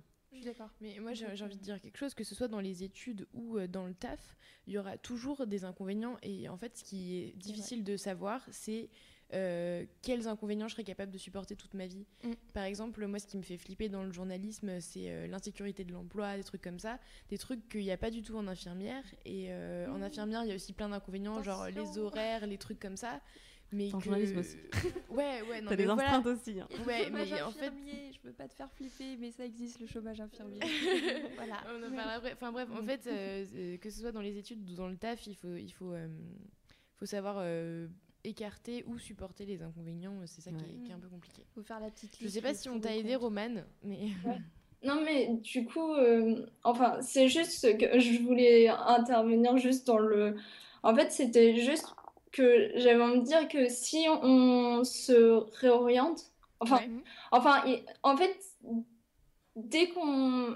Si, si on en a marre complètement, qu'on on sent que c'est fini, c'est fini, bon, faut pas insister, mais si on sent qu'il y a des choses qui peuvent encore nous intéresser, on peut continuer, on n'est pas obligé de se dire euh, c'est bon, j'ai perdu ma vie, euh, je vais continuer. Par exemple, Totalement. si, si clair. moi je Ah, fais un truc clair. de physique, j'ai envie d'aller en maths, ben, je peux y aller, je peux y aller euh, facilement parce que mon truc euh, me permet. euh, Et t'as tout à fait raison. C'est un capital. Ouais, il y a, y plein de gens sur le chat qui réagissent à ce qu'on dise et euh, il y en a beaucoup qui disent faut arrêter avec euh, le terme toute ma vie, ça met trop de pression et, euh, Mm, et en vrai ils ont raison quoi. euh. Oui, oui, c'est Et et j'ajouterais, si je peux, euh, que tes études, ta formation, c'est pas le brouillon de ta vie. Dire qu'il faut pas se dire, en fait, euh, j'en chie pendant mes études, mais après ça va aller. Mhm. C'est déjà la vie, c'est déjà maintenant. Euh, et si tu utilises ce temps euh, comme si c'était un, justement une, une- une première étape et que tu commenceras à vivre après, ça va faire très mal quand tu vas te rendre compte que c'est Mm. partie du jeu. Ça fait vraiment partie Mm. du jeu. Autant, autant le kiffer, autant en profiter. Quoi. Je sais pas si vous êtes d'accord. Oui, si je suis d'accord. Il y a toujours, de toute façon, il y a toujours des moments relous. Faut pas, faut pas non plus tout n'est pas rose ou tout est noir. Mais euh, il y a toujours des moments relous. Mais il faut savoir, je pense, faire la part entre le moment relou euh, pendant euh, quelques jours ou voire quelques semaines et le, vraiment l'étude qui te plaît plus et que tu fais juste par, par intérêt parce que tes parents ou d'autres personnes t'ont dit bah faut faire ça, c'est mm. bien ça comme métier, tu vois. Faut juste savoir, je pense, faire la part de ces deux choses-là. Je pense que c'est mm-hmm. c'est ça. Et mm. justement, si mais... après, toi, Romane, ça te, ça te permet de pouvoir faire le métier qui te plaît et, euh, et, que même si tu sais que ça se trouve, ce sera pas un métier, comme on disait, toute ta vie, euh, c'est pas grave du tout, quoi. Et, euh, et ça sera mm. toujours une expérience à prendre et à, à prendre en compte et toujours une expérience positive. Faut toujours. Mm. Au pire, tu t'en marras dans quelques années. Moi, je raconte toujours mes anecdotes de quand je travaillais à la télé, ça fait beaucoup rire mes amis. bon, du coup, c'est bon, Roman, on t'a aidé. on t'a rassuré. Mm. Puis merci pour ton témoignage. Merci hein. beaucoup. Merci, merci Romane. Je, vais raccrocher. Merci beaucoup. Au revoir. Et euh, un de ces quatre. Bonne soirée. Salut. Salut. Ah bah c'est elle qui a raccroché. Bon, ah. je le somme. Non, je C'est vrai que je, reviens sur cette idée du brouillon parce que mm. pendant, pendant mes études, je me, suis, euh, je me suis un peu trop dit ça. Je me suis un peu trop dit que, euh, ok, c'était chiant, c'était pas assez concret, je savais, je savais pas ce que j'allais pouvoir mm. faire de ça ensuite, etc., etc. Et, ça a accentué complètement ma, mon espèce de panique pendant les mm. années grises quand je mm. me suis rendu compte que, en fait, euh, ça y est, ça allait être ça la vie. que si je si je prenais pas activement ma vie en main, en fait, pour changer euh, changer de voie, euh, mm. concrètement, bah, personne n'allait le faire à ma place parce que c'était personne ne te prendra la main pour le faire. C'est ça, qui est très flippant. En fait, à l'école, il y avait tellement cette pression sans arrêt avec les gens qui viennent en disant, hey, tu vas faire quoi plus tard? Tu vas faire quoi plus tard? Tu vas faire quoi plus tard? Avec toute ces toute cette pression l'orientation, au moins, tu étais obligé d'y penser, t'étais mais t'étais porté par le flot parce que quoi qu'il arrive l'année suivante ben, t'allais dans la classe euh, supérieure ou tu redoublais mais c'était un peu binaire. Tu, toutes les, tous les ans tu pouvais te projeter euh, oui l'année prochaine je passe mon bac l'année prochaine euh, je suis inscrite en école en fac etc et en fait il arrive un moment donné où il y a plus ça. En fait si tu restes chez toi tu sors pas de chez toi. Tant qu'il y a de l'argent sur ton compte en banque ou que quelqu'un en met, et ben, eh ben, ça peut durer très longtemps. et ça peut être un si tu fais rien, personne ne le fait à ta place. Je me souviens toujours d'un. Enfin, ouais, un truc qui m'a beaucoup aidé euh, quand j'étais un peu perdue dans ce que je voulais faire plus tard. D'ailleurs, aujourd'hui, je sais pas encore euh, ce que je ferai dans 10 ans. Quand tu seras grande. non, mais je me sens très bien aujourd'hui et je me dis c'est une situation qui va me convenir sans doute un an ou deux et puis euh, après, bah, faudra évoluer, c'est pas grave. Mais je stresse pas pour ça. Mais ce qui m'a beaucoup aidé quand j'avais entre 18 et 20 ans et que je me posais beaucoup de questions, c'était de parler à des gens qui avaient 30 ans, c'est-à-dire 10 ans de plus que moi. Mm. Et je leur demandais, ça a été quoi votre parcours jusque-là Et personne. Enfin, j'ai rencontré un type et je raconterai après l'histoire, qui avait fait les études euh, correspondant à son métier, et tous les autres avaient fait des parcours, ils avaient changé deux, trois fois de travail, et euh, finalement, ils avaient fait des études de compta, ils avaient fini euh, en faisant totalement autre chose. Et du coup, il y a eu ce type au milieu qui avait fait des études pour devenir agent immobilier. Il avait 28 ans, il était agent immobilier toujours, et je me souviens qu'il m'avait raconté le CDI comme un long tunnel où parfois tu as des vacances. Alors ça, je l'ai rencontré, j'avais 18 ans, il avait 28 ans. je l'ai recroisé très récemment, il y a quelques mois. Donc maintenant j'ai 22 ans, il en a 32. Il est toujours dans ce long tunnel. il me dit, mais c'est pas grave, parce que maintenant dans 5 ans, je sais que je vais devenir chef et je vais juste me taper euh, sur le ventre en attendant que ça passe. Ah, c'est moche. Et, euh, et il est, c'est je meurs à l'intérieur de moi. voilà, Michael, si tu regardes. Change de métier, mec. Mais en fait, après, je, je pense qu'il y a un truc aussi qui change avec nos générations, c'est la définition même de la place du travail dans, dans nos vies. Mm. Euh, en ce moment, on a un grand débat sur la place du travail dans la société mm. avec, euh, avec, la loi travail, hashtag loi travail.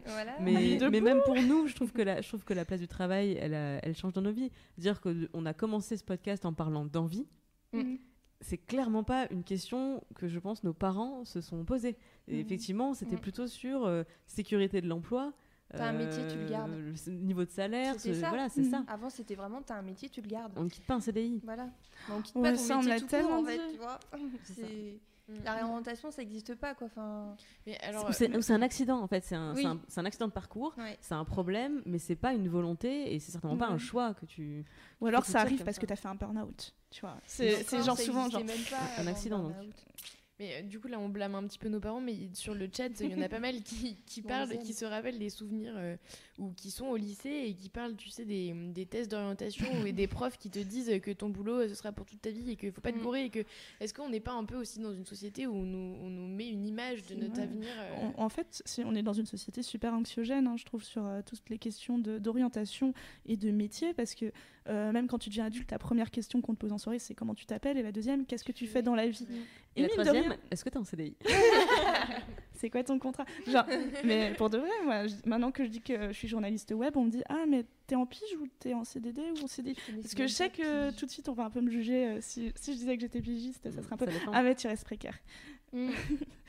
et, et, du coup, il y a vraiment ce côté statut social et qui peut être super flippant, mais finalement moi, ce qui m'aide beaucoup, c'est de me dire que les galères ne durent jamais toute la vie. J'ai un peu galéré hein, dans ma vie. Hein. C'est pas, ça s'est pas passé super facilement, toutes ces réorientations et tous ces sauts euh, d'un, job à l'autre. Déjà, il y a l'incertitude à chaque fois. C'est-à-dire que tu le racontes euh, en, en, faisant se suivre le parcours, mais à chaque fois, tu es forcément face à une espèce de case multi-choix et euh, tu fais, as plusieurs possibilités, tu tentes plusieurs trucs, il y en a un qui marche. Mm. Voilà, les gars, ça, ça, ça, ça, dure jamais toute la vie, hein, vraiment. enfin, de ma faible expérience, c'est l'impression que j'ai. C'est euh, si tu cherches toujours à te rattraper, tu auras toujours un truc, ça sera pas forcément le meilleur, mais il sera là.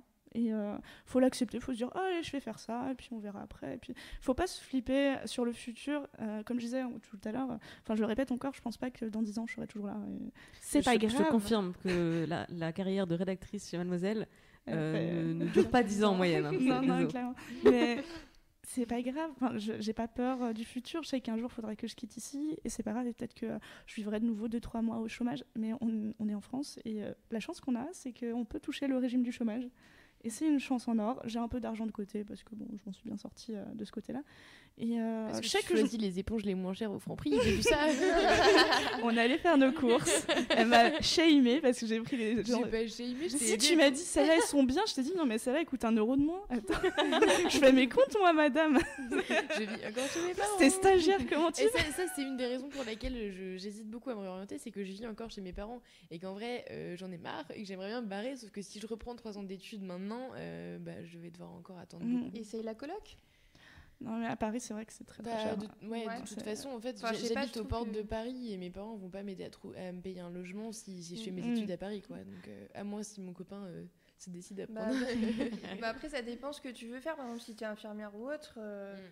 tu, tu, peux après le week-end, enfin après ta première année, tu peux le week-end être mm. aide-soignante. Mm. Mm. Tu vois, c'est des bons, c'est peut-être pas le boulot que tu veux faire au début, quoi, mais, mais euh, enfin, moi, par exemple, tous mes étés, euh, quand j'étais étudiante infirmière, parce que les week-ends, j'avoue que vu que j'étais voir mes parents, j'entrais voir mes parents, euh, mais tous les étés, je les ai passés à être, soignante. Alors, c'était pas mon rêve, mais ça me mm. permettait d'avoir un salaire un peu pour mettre de côté pour un peu l'année, parce que bon, j'ai aussi, aussi eu l'avantage que mes parents m'ont payé mes études. Après, c'est vrai que quand on se réoriente comme ça, euh, le niveau financier fait, fait mm. peur. Mais je pense qu'il faut vraiment, quand on se réoriente comme ça, je pense qu'il faut vraiment voir toutes les possibilités, dont le, niveau, le moment financier. quoi. C'est-à-dire mm. que même moi qui veux monter peut-être un, petit truc de pâtisserie ou autre, bah, j'ai pas, euh, j'ai pas l'argent pour le moment. Mais après, maintenant, il existe pas mal de choses, quoi. Les financements participatifs, euh, les coopératives. voilà, les coopératives. Je pense qu'il faut vraiment regarder tout ça et faire ses recherches et vraiment pouvoir après se fixer son objectif. C'est vrai que moi, je suis, euh, j'ai travaillé directement euh, après mes I'm Sandra, and I'm just the professional your small business was looking for. But you didn't hire me because you didn't use LinkedIn jobs. LinkedIn has professionals you can't find anywhere else, including those who aren't actively looking for a new job but might be open to the perfect role, like me. In a given month, over 70% of LinkedIn users don't visit other leading job sites. So if you're not looking on LinkedIn, you'll miss out on great candidates like Sandra. Start hiring professionals like a professional. Post your free job on linkedin.com/people today. Études mmh. parce que j'en ai trouvé du travail mmh. et parce que aussi j'en avais marre d'être euh, d'être pauvre. Euh, vraiment, mmh. j'en avais assez et je voulais gagner un, gagner un salaire. Euh, et maintenant, après, donc après trois ans d'expérience bien payée, après du chômage, Euh, maintenant, je suis en train de me dire, j'aimerais bien reprendre des études. Et je, mmh. et je réfléchis à ce que j'ai envie d'étudier, une langue étrangère, le code, je sais pas, une, une compétence plutôt qu'un plutôt qu'un cursus. Mmh. Et euh, parce que effectivement, tout un cursus, en travailler en même temps, euh, à plein temps surtout, dans un métier un peu créatif qui est la, rédaction, ça me paraît trop épuisant. Mais, mais oui, pourquoi pas faire une, une, une, matière, une ou deux matières comme ça. Je, je pense que je vais, je vais le faire, ça fait partie de mes projets. Mmh. Et tout ça pour dire qu'en fait, c'est pas parce que tu commences à travailler que du coup, tu es sorti des études. C'est encore une fois, c'est pas on-off Mm, mm, mm. c'est pas tout ou rien. Euh, rien ne t'empêche d'aller de, travailler parce que maintenant tu as une opportunité euh, ou tu as besoin d'argent, ça une contrainte ou une envie. Euh, les deux, les deux sont, sont très courants. mais derrière, en parallèle ou après cette période-là, reprendre, reprendre des études. Je pense notamment dans ton, dans ton cas, Pauline, tu vois, je veux dire, tu es en train de, de, de, vouloir partir de chez tes parents, donc c'est d'abord un besoin d'indépendance financière. Et en fait, derrière, peut-être reprendre des études ou continuer des études euh, pour, euh, pour atterrir dans la voie qui, que, que, tu, que tu voulais faire, bah, c'est totalement possible aussi. C'est juste, mm. c'est pas le même calendrier, euh, c'est pas le même niveau de vie, c'est mm. enfin, c'est c'est une mm. configuration différente. Et bah, du coup, bah, toi, tu as fait infirmière, mais je sais que j'ai des potes qui ont fait infirmière et dans leur classe, il y avait beaucoup de femmes, enfin, surtout des femmes, qui avaient entre 30 et 45 ans et qui seraient orientées. Hein. C'est vraiment. Il y en a beaucoup. Du coup, je pense que c'est possible d'une manière ou d'une autre de financer. J'avais une coiffeuse, j'avais une ancienne institutrice. Et bah pourquoi pas quoi. Enfin moi mm. limite en fait quand je vois des gens comme ça, euh, ça me fait plaisir parce que je me dis bon bah ils se sont dit euh, mm. bah ce métier-là ça me plaît plus. Euh. Au contraire, enfin je trouve ça bien que des personnes plus âgées que moi puissent le faire quoi. C'est-à-dire que vraiment le truc il est jamais trop tard. Bah, il est jamais trop tard. Quoi. bah ouais c'est ça. C'est-à-dire qu'on on peut avoir 20 ans et se réorienter, mais on peut avoir aussi 50 ans quoi, voire plus. C'est pas un problème. Il n'y a, y a, pas de problème là-dedans et au contraire je trouve ça super bien. Moi, je ne sais pas si mes parents me regardent, mais si c'est le cas, je fais le petit caisse dédié à ma maman qui a repris quand même ses petites études pour pouvoir garder des enfants et je suis super fière de ça, quoi. Et elle a 54 ans. Oui, 54 ans. je me fasse pas engueuler. Mais et je trouve que hum, c'est quelque chose de bien de pouvoir, enfin, de réussir à se remettre en question là-dessus. Et peu importe l'âge et peu importe l'orientation qu'on souhaite prendre. ne soyez pas dans un tunnel. Essayez de pas l'être, du moins. Ce qui est compliqué parce que, comme on disait, euh, bah, on a la pression de la société, on a la pression un peu de nos parents mm. quand même. Oui, et puis. Euh, euh, même de nos potes, hein, il y en a qui savent ce qu'ils vont faire toute leur vie. Justement, fuyez, fuyez les gens qui, qui vous disent Fuyez. Non, non, mais. Fuyez, non, non, mais. Fuyez de chez vos parents. On, côtoie, enfin, moi, je sais que j'ai souvent côtoyé euh, des gens qui me disaient Mais t'es folle de faire ça, ne fais pas ça. Tant t'imagines, t'es au chômage. Je leur disais bah, Même si je suis au chômage, je trouverais bien une solution. Ils me disaient Et si jamais t'en trouves jamais? Et je, Mais j'en trouverais Mais t'es sûr et, Alors, ça, c'était dans ma pire entreprise où les gens sont restés deux ans après alors qu'ils étaient au bord du burn-out. Mm. Et euh, c'est compliqué. Et, voilà, et j'étais en mode, mais m'envoyer, c'est pas parce que vous, vous avez peur que moi j'ai besoin d'avoir peur, moi j'ai pas peur. Et euh, faut Moi, je me suis éloignée de tous ces gens. Et, je sais que j'ai des amis, mais mm. des amis proches qui m'ont tenu le même genre de discours. Et euh, j'ai vraiment été claire avec eux. On parle pas de ça si c'est pour me dire ça. Mhm. Parce que c'est vraiment des moments où tu te mets en danger, t'as pas besoin qu'on te mette encore plus en danger émotionnellement. Mm. Mais, mais, en plus, euh, tous ces, tous ces gens-là n'ont pas une boule de cristal. C'est-à-dire mm. qu'ils n'ont pas l'avantage que sur nous de savoir, de connaître le futur. Euh, on, vit quand même une époque où les changements économiques euh, et sociaux sont extrêmement rapides.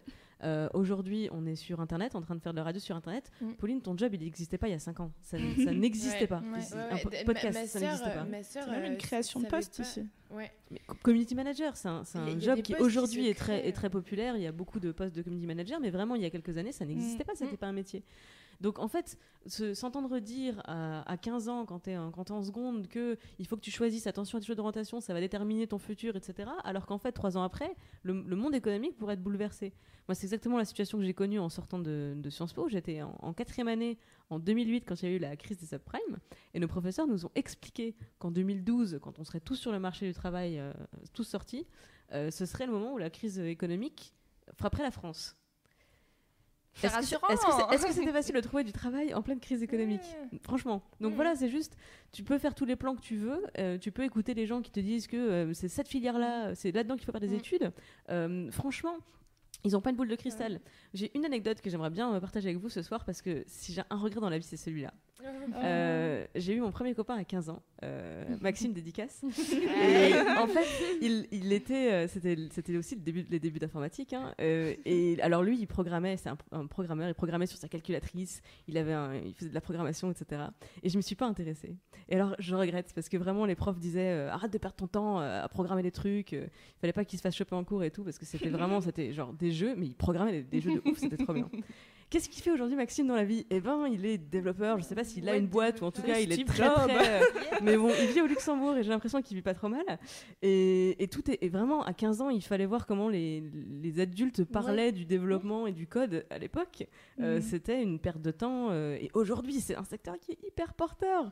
Donc en fait, si ça vous intéresse, si un truc vous intéresse, vous passionne et qu'il n'y a pas trop de monde dessus ou mhm. qu'on vous dit que c'est pas c'est pas un métier d'avenir ou c'est pas un métier tout court, ne les écoutez pas.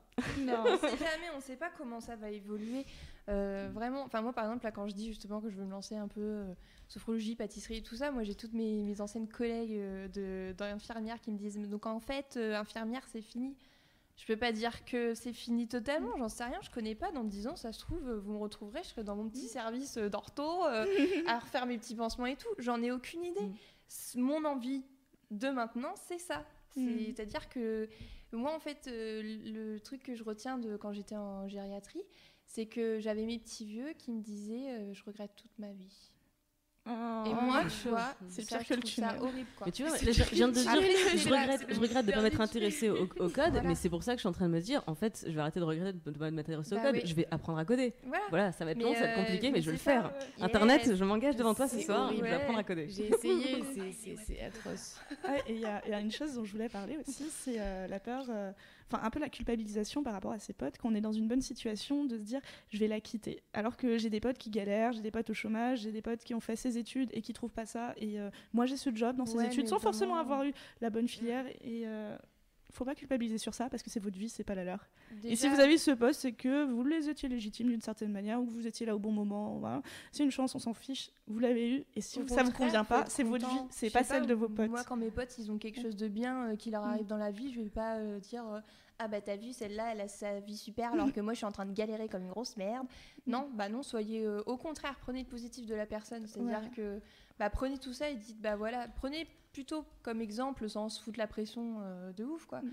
Mais je sais pas, enfin, moi, c'est ça l'avantage que j'ai avec mes potes, c'est qu'elles me poussent au cul. Euh, même quand je suis dans la merde, quoi. Tes potes sont géniales. Bah ouais, grave. J'avoue. Hein. Si elles me regardent, que tu les invites. ah mais il y a pas de problème. Hein. Elles vous suivent tellement depuis longtemps. Bref, tu, tu, prends, tu prends la place de personne. Hein. Non, il faut surtout pas. C'est ta vie, c'est la tienne, et il y a personne d'autre qui la fera à ta place. C'est-à-dire que si tu bouges pas ton cul, il y a rien qui se passera. Mais si tu le bouges, bah, hé. Je suis chez Mademoiselle. 100% des gagnants ont tenté leur chance. C'est vrai pour le, c'est vrai pour l'état aussi. Pauline, bah tu voulais euh, dire quelque chose euh, Non, en fait, c'est Enska sur le sur le chat qui euh, dit qu'il y a une bonne façon aussi de trouver ce qu'on veut faire, c'est d'essayer en faisant un stage. Totalement. Et, c'est vraiment une bonne idée parce qu'on se rend vraiment compte du boulot au jour le jour et. Mm.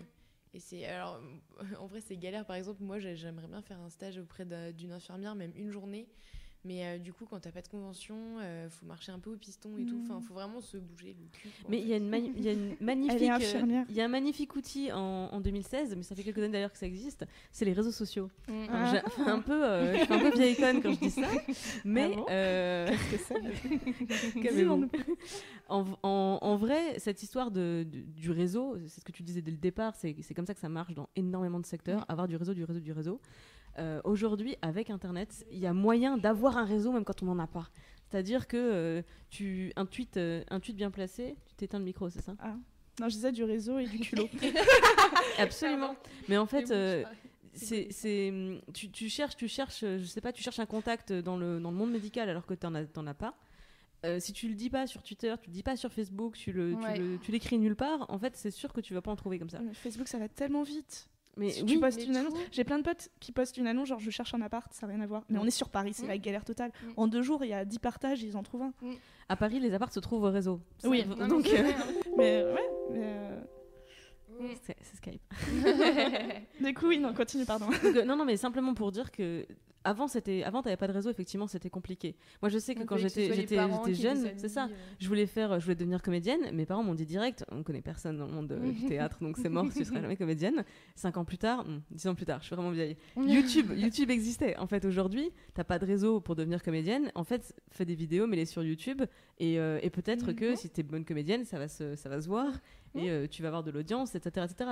Enfin, contacte les personnes. C'est un peu, c'est un peu un, exemple. C'est ça. c'est un peu un exemple. Euh, je sais que c'est un peu un exemple bling bling, mais je l'aime beaucoup. Euh, Ellie J, Ellie J, c'est trois meufs qui faisaient de la musique ensemble. Elles ont mis des vidéos sur YouTube, sur le forum de, Mademoiselle. Dans podcast, genre c'est un rêve. Mais elles, elles mettaient des vidéos sur Internet, bah, d'accord. Et un jour, il y a Nicki Minaj et Ashton Kutcher qui ont fait, eh, c'est super cool. Mais oui. Et un million de vues, 10 millions de vues. Et puis même sur des trucs plus petits, les gens aiment beaucoup aider sur internet. Ils sentent bah une fierté quand ils mettent en contact deux potes qui peuvent euh, s'entraider.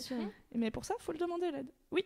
On a une autre personne sur Skype, on a Molika qui a fait une licence compta et l'année prochaine elle se barre en développement web et elle dit qu'elle se sent beaucoup mieux depuis qu'elle a fait son choix. Alors euh, je propose qu'on écoute euh, comment, elle a fait ce choix et, et je rappelle. Alors avec on a, on a fait une petite danse du Skype pendant qu'on appelle. Allô Allô Bonsoir Monica. Bonsoir. Monica. Ouais, bonsoir. Comment ça va Ça va et vous Ça, va, super. Alors, t'es quel âge? T'habites où? Alors euh, là, j'ai 20 ans et j'habite à Ponto Combo, pour ceux qui connaissent. Ok, je connais pas. et donc, euh, tu as changé d'orientation très récemment, c'est ça? Ouais. Alors en fait, euh, j'ai fait mon choix bah, en début d'année, vers février, quelque chose comme ça. Mhm. Et, euh, et, bon, bah là, je suis actuellement en compta et je vais partir en développement web. Et alors, comment tu as su que la compta n'était plus fait pour toi? Qu'est-ce qui t'a fait changer d'avis? Euh, bah, En fait, à la base, bah, j'étais en licence d'éco-gestion. Euh, j'ai eu mes premiers cours de compta, je me suis dit c'est pas mal et tout. En plus, il y a des débouchés. Ah, ça, en compta, il y a beaucoup de débouchés. Hein. et finalement, bah, du coup, j'ai fait ma dernière année de licence dedans. Et en fait, je me suis rendu compte que euh, c'était beaucoup trop euh, conventionnel, normé. Mmh. Et que en fait j'avais envie d'autre chose quoi. Et du coup bah j'ai essayé de penser à ce que je voulais faire plus tard. Et comment tu as réussi à, trouver euh, Tu avais une passion bah, En fait, le truc, c'est que j'avais déjà fait un petit peu de développement web quand j'étais plus jeune. Et euh, mais à l'époque, enfin, c'était pas super euh, développé encore. Il n'y avait pas trop d'écoles, pas trop de cursus. Euh, mes parents, quand je parlais de ce genre de choses, c'était tout de suite oh non et tout, tu vas pas trouver de travail, etc. En développement web, c'est vrai que ouais, ouais, non, mais... le, web, c'est mmh, mmh. ouais, C'est 2015 le web. ouais. Désolée pour tes parents, Molika, je, je me moque gentiment. c'est vrai que quand on a des parents qui sont pas forcément euh, très au courant, euh, mmh. et puis quand on a 13 euh, ans, voilà quoi. on écoute un peu ce que nos parents disent quoi. Mmh. C'est vrai. Et du coup, tu disais que tu te sentais beaucoup mieux depuis que tu avais fait ton choix. Comment tu le vis? Ouais, en fait, depuis, enfin, j'ai l'impression que je peux faire mes propres choix. Et comme vous le disiez dans le live, bah, bah c'est nous qui faisons notre vie, quoi. C'est nous mmh. qui vivons notre vie, donc on peut pas vivre pour les autres, quoi. Mm. Et, euh, et, voilà, et en fait, donc, euh, je disais que euh, bah, à ce moment-là, au moment de ma réorientation, mm. j'avais lu. C'est dur à dire. on a bugué plein de fois. je suis tombée sur un article de Mademoiselle qui s'appelait à peu près Quand j'ai su que je valais quelque chose. Ah oui, mm. oui voilà. Il y a plein d'articles qu'on vous mettra. Il y a plein d'articles sur la réorientation qu'on vous mettra dans le, dans le replay. Effectivement. Euh, et, donc voilà, et franchement cet article m'a vraiment beaucoup aidé euh, et voilà. Donc je voulais vous dire merci. Ben, on, transmet à Mimi parce que il me semble que c'est elle l'auteur de, l'article. Je crois. Mais et du coup voilà. Donc et je me sens vraiment mieux. Enfin maintenant j'ose beaucoup plus faire d'autres choses, ne serait-ce que euh, dans la vie de tous les jours quoi. Enfin ne serait-ce ah, qu'aborder des inconnus ou. Mhm. D'accord. C'est vrai qu'on n'a pas du tout parlé de ça ce soir. Euh, mais bon, peut-être que c'est symptomatique qu'on ait parlé de, ce sujet. Mais c'est vrai que en tant que femme dans cette société, donc élevée comme des filles dans une société sexiste, on a, on s'auto-censure énormément. Mm. ce côté, on a commencé par dire écouter ses envies, c'est primordial, parce que c'est un truc qu'on nous a pas trop appris à faire. Au mm. contraire, c'était plutôt sois sage, écoute bien. Euh, reste dans ta case, etc. etc. Tout à fait. Et, alors, c'est très bien d'avoir de la discipline dans la vie, d'avoir de la rigueur, ça sert. D'avoir de la méthode, ça sert aussi énormément. Et en fait, parfois, euh, écouter ses envies et se laisser guider par ça, c'est une très bonne idée. Mm, mm. Ouais, je suis tout à fait d'accord. Et c'est vrai que le fait de faire cette réorientation, c'était un peu, euh, comment dire, dire à mes parents aussi, bah voilà, enfin, je vous ai fait plaisir toutes ces années. C'est pas que je vous aime pas, je suis très contente de l'éducation que vous m'avez donnée, mais voilà, maintenant je fais aussi mes propres choix. Quoi.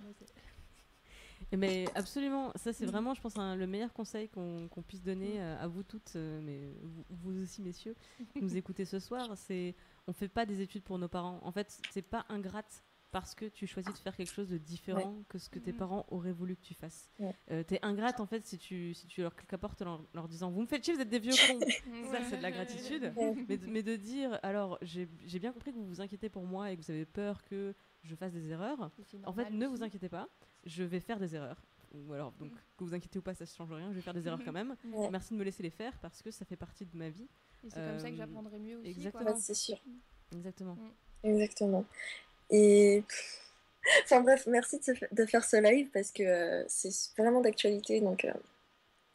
Mais merci à toi, merci, à toi d'avoir témoigné. Bravo. En fait, bravo d'avoir pris cette décision euh, parce que c'est pas facile. C'est comme tu comme tu l'as dit, c'est un long chemin à faire de se rendre compte qu'on bah, qu'on a de la valeur, que nos, nos envies elles sont valides, elles sont elles sont cohérentes, elles sont justes. C'est pas une lubie euh, d'adolescente que de se dire euh, en fait j'ai envie de faire un truc euh, mm. totalement différent de, de ce pourquoi j'ai été préparée ou ce à quoi je me prépare. et ça demande beaucoup de courage. Mm. Donc bravo à toi. Merci, beaucoup. C'était bien un article de Mimi, je le mets sur le chat tout de suite pour que les gens le retrouvent. Merci beaucoup Molika et bon courage. Bonne soirée. Salut. Salut, bonne soirée. Bonne soirée. Oups, je l'ai un peu coupé. Quelques ajustements encore ce soir au niveau de la prise des appels, mais on est, très très bien. Ça, c'est nous qui raccrochons au nez des gens. Dans une vraie radio, on aurait un standard. là, on, là, on en a tout cas, on a le standard tout en on, a, on a du monde hein, qui réagit. Je pense que ça intéresse pas mal de personnes. Comme quoi, on se sent moins seul. Je crois que ça fait du bien à pas mal de gens. Et euh, est-ce que vous avez d'autres idées pour euh, donner des conseils pour vraiment euh, choisir son domaine? Comment comment vous avez Est-ce qu'il faut prendre le Moi, je pense qu'il y a un truc qui est bien, c'est de prendre le temps de mieux se connaître. Moi, mm. par exemple, le fait de me barrer en Erasmus à Dublin, c'était pour le journalisme, mais j'avais beaucoup de temps pour moi. Bah, ça m'a permis d'avoir mm. du temps pour me pour parler avec des gens, leur dire tous mes doutes. Et j'avais pas peur de paraître débile. J'avais envie j'avais envie que les gens me donnent des clés pour euh, que je trouve mon orientation. J'ai eu pas mal de temps toute seule pour, euh, pour travailler mon introspection. Je sais mm. bah, faut, faut, prendre le temps de pouvoir s'écouter tout simplement et de s'éloigner un peu de ses proches. Euh, ouais, je pense que partir en voyage, c'est vraiment soit en voyage à l'étranger, que ce soit quelques semaines tout seul, ou en Erasmus, ou faire un programme. Il y a le service civique européen, service volontaire, je sais plus comment il s'appelle. Euh, ça peut être très bien. Et c'est un moyen de. Déjà, tu te déconnectes de ton monde, donc tu t'éloignes de tes parents, de tes amis. Du coup, tu n'as plus à subir leur pression et euh, tu vas rencontrer de nouvelles personnes. Et à partir de là, tu vas vraiment te dévoiler comme la personne que tu es vraiment. En fait, quand tu, quand tu quittes euh, ton environnement, tu deviens une feuille blanche. Parce mm. que là où tu vis, les gens te connaissent et même sans rien dire, ils, te, ils te lisent. C'est-à-dire, c'est, ah bah ça, t'as une petite mine aujourd'hui, ça va, etc. Enfin, les, les gens te, te connaissent et ils, présument. Donc quand tu arrives du jour au lendemain en disant euh, je crois que je veux devenir comédienne, euh, forcément il y a des réactions de surprise en face parce que les gens ils te, mm. ils te lisent à travers ce qu'ils savent de toi. Quand tu pars à l'étranger, tu deviens une feuille blanche et du coup, quoi que tu dises, il n'y a pas de réaction de surprise en face où la surprise c'est juste ben pourquoi mm. Et tu es dans un dialogue où tu, tu, dois construire tout depuis le début parce qu'il n'y a pas de, de, de présupposé en fait dans l'histoire justement, je ça déstabilise. Justement, je pense que quand, enfin, moi, j'ai pas eu l'occasion de partir à l'étranger par rapport à ma réorientation ou mais, mais euh, le truc euh, que j'ai bien aimé, un conseil qu'on m'a donné, c'est euh, un projet. on nous dit souvent, surtout, n'en parle pas, c'est ton projet. et bah, surtout pas, parle-en. Bah moi, il y a un fois, genre, mon truc de pâtisserie, genre, je suis allée chercher un colis, un point relais, quoi, s'il te plaît. et le gars je sais pas comment on en est. Si, parce qu'en fait, il, lui, il réparait des ordinateurs, puis en attendant, je regardais son affiche, quoi, tout simplement. Puis là, il me dit Oui, euh, bah, je vois que vous regardez l'affiche, vous avez un ordinateur à faire réparer. Enfin, bah, le gars commercial à fond, quoi. Mais c'est normal, c'est son métier. Je lui dis Non, non, j'ai pas de sous à mettre là-dedans. Et, et voilà, quoi, parce que pour le moment, j'essaie de monter mon entreprise, machin. Et là, et eh ben, la conversation est montée parce que bah, lui aussi, il était auto-entrepreneur, on avait quasiment le même âge, et puis bah, je suis restée euh, trois quarts d'heure assise, euh, on a échangé euh, alors que j'étais juste venue chercher un colis. Quoi. Donc surtout, parlez-en au contraire, parce que les gens, au pire, ceux qui émettent des jugements négatifs ou autres, bah, ça passe au-dessus de la tête, hein, ça faut savoir faire aussi un peu le tri. Mais par contre, il y a des gens, ils peuvent vachement vous apporter des conseils justement bah, par rapport à leur expérience ou euh, par mm. rapport à ce qu'ils ont pu entendre justement d'un pote qui lui aussi a monté son entreprise ou autre. Mm. Hein. ça peut être euh, peu importe l'orientation, quoi, et vous aider des fois bah, justement à avoir un petit truc. Euh, bah tiens, t'as qu'à aller, je te passe tel contact parce que lui, il a fait le truc que tu veux faire et peut-être qu'il peut t'aider, quoi. Au contraire, parlez-en, quoi. Et toujours le réseau. Ouais, le en fait, tu, tu, pourras pas forcément aller tester tous les métiers de la terre, enfin, sauf si c'était Anouk, parce que visiblement, elle, elle, a le peut. oh, j'en ai fait Vous êtes vraiment mauvaise. C'est super, écoute, elle a fait l'essai les métiers. On a encore quelqu'un sur Skype. Ah, ah bah, vas-y. C'est euh, Jérémy qui voudrait euh, parler de comment gérer ses parents quand tu dois choisir ta ah, filière au lycée. Ah, super. C'est parti, on l'appelle. Gérer ses parents. moi, j'ai des parents gentils en vrai. Du coup, je peux pas trop parler. Jérémy Barré. Allô? Allô? Allô? Hello? Hello. Bonsoir. Bonsoir. Salut. Salut. Tu nous entends bien? euh, Oui, moi. Et vous m'entendez bien? Oui. Super. Comment ça va, Jérémy? Euh, ça va, j'ai eu les épreuves du bac ce matin, enfin certaines ah, épreuves. Ah, alors, comment ça s'est passé? Et euh, franchement, c'est ah, bac de fin. J'avais mon bac de littérature et tout ça. On est en mai, c'est quel bac? C'est quoi comme épreuve? Français? Ah, bac de français, euh, t'es en, première. On t'a pas entendu? De de quoi? C'était le bac de quoi? De français aujourd'hui? Ah Oui, bac de français. Ah, ok. Et tout ça. Et alors Donc t'es en première là? Ouais, c'est en première. Et enfin, euh, ça nous a claqué, enfin 4 heures non-stop. euh, franchement, ouais, voilà. Et alors, du coup, euh, comment tu vas choisir ta filière euh... Bah non, t'as déjà choisi ta filière en première. Je suis en première ES. Oui. Ah, les meilleurs. Les meilleurs. RPZ, ES. Ouais, c'est pas... pas... Ça me fait vraiment pas du tout. Enfin. Ah. Allez Presque les meilleurs. Depuis, enfin, pour aller en première L, parce que franchement, on me dit à chaque fois, euh, oui, tu devrais aller en première et tout ça, euh, première L, parce que c'est plus pour toi. Et puis moi, je suis là, bah, ouais, c'est vrai que ça me tente mieux, tout ça, mais. Puis aussi, on a le choix des parents qui sont là, oui, mais tu devrais aller en première ES parce que c'est mieux, il y a plus de débouchés. Quand j'entends mes amis me dire ça aussi. Il y a, y a quelque chose que je comprends pas là. Tu parles d'un possible redoublement ou tu es en seconde? Non, euh, en première. Mais t'es en première ES et tu voudrais passer en L en terminale? Euh, On me dit euh, où tu passes en terminale, ou tu refais ta première si t'en as envie. Et moi j'ai envie de faire la première pour faire tout le cursus, quoi. Mhm. Et j'entends mes amis qui me disent oui, mais tu devrais aller en ES quand même, continue parce qu'il y a plus de débouchés et tout ça, mais Sauf que bah, c'est un peu mon avis, c'est un peu ce que j'ai envie de. Bah oui, c'est ce qu'on dit. Écoute ton cœur. En général, il a raison. Ton envie, c'est de, c'est de refaire ta première pour pouvoir euh, bien faire ta première mm. L et, euh, et, terminer en bac L en fait. Mais voilà. Et euh, j'ai une amie en fait. Elle, bah, elle, est dans ma classe et son père, mais quand j'en viens pas, bah, lui il a à moitié forcé, elle est en première ES. Mm, il, mm, oui, tu dois faire première, tu dois faire ce, que tu veux. Enfin, enfin, il lui disait ça, mais sans trop le penser, et il voulait vraiment qu'elle fasse dans le commerce et tout ça, elle voulait. Sauf qu'elle, c'était pas trop son envie, et puis elle s'est un peu forcée. Mais là, elle, y arrive, mais euh, franchement, quand j'entends des parents qui sont là, oui, tu devrais faire ci, tu devrais faire ça, bah, ça me répugne un peu. Me dire, bah, vos, enfants, voilà, et essayer de connaître leur goût et ce qu'ils ont envie de faire, parce que ça peut très mal se passer. En, vrai, en vrai, ça sert à rien. J'ai vraiment un message pour tous les parents qui pourraient nous écouter ce soir. Faites écouter cet extrait à, vos parents, s'il vous plaît.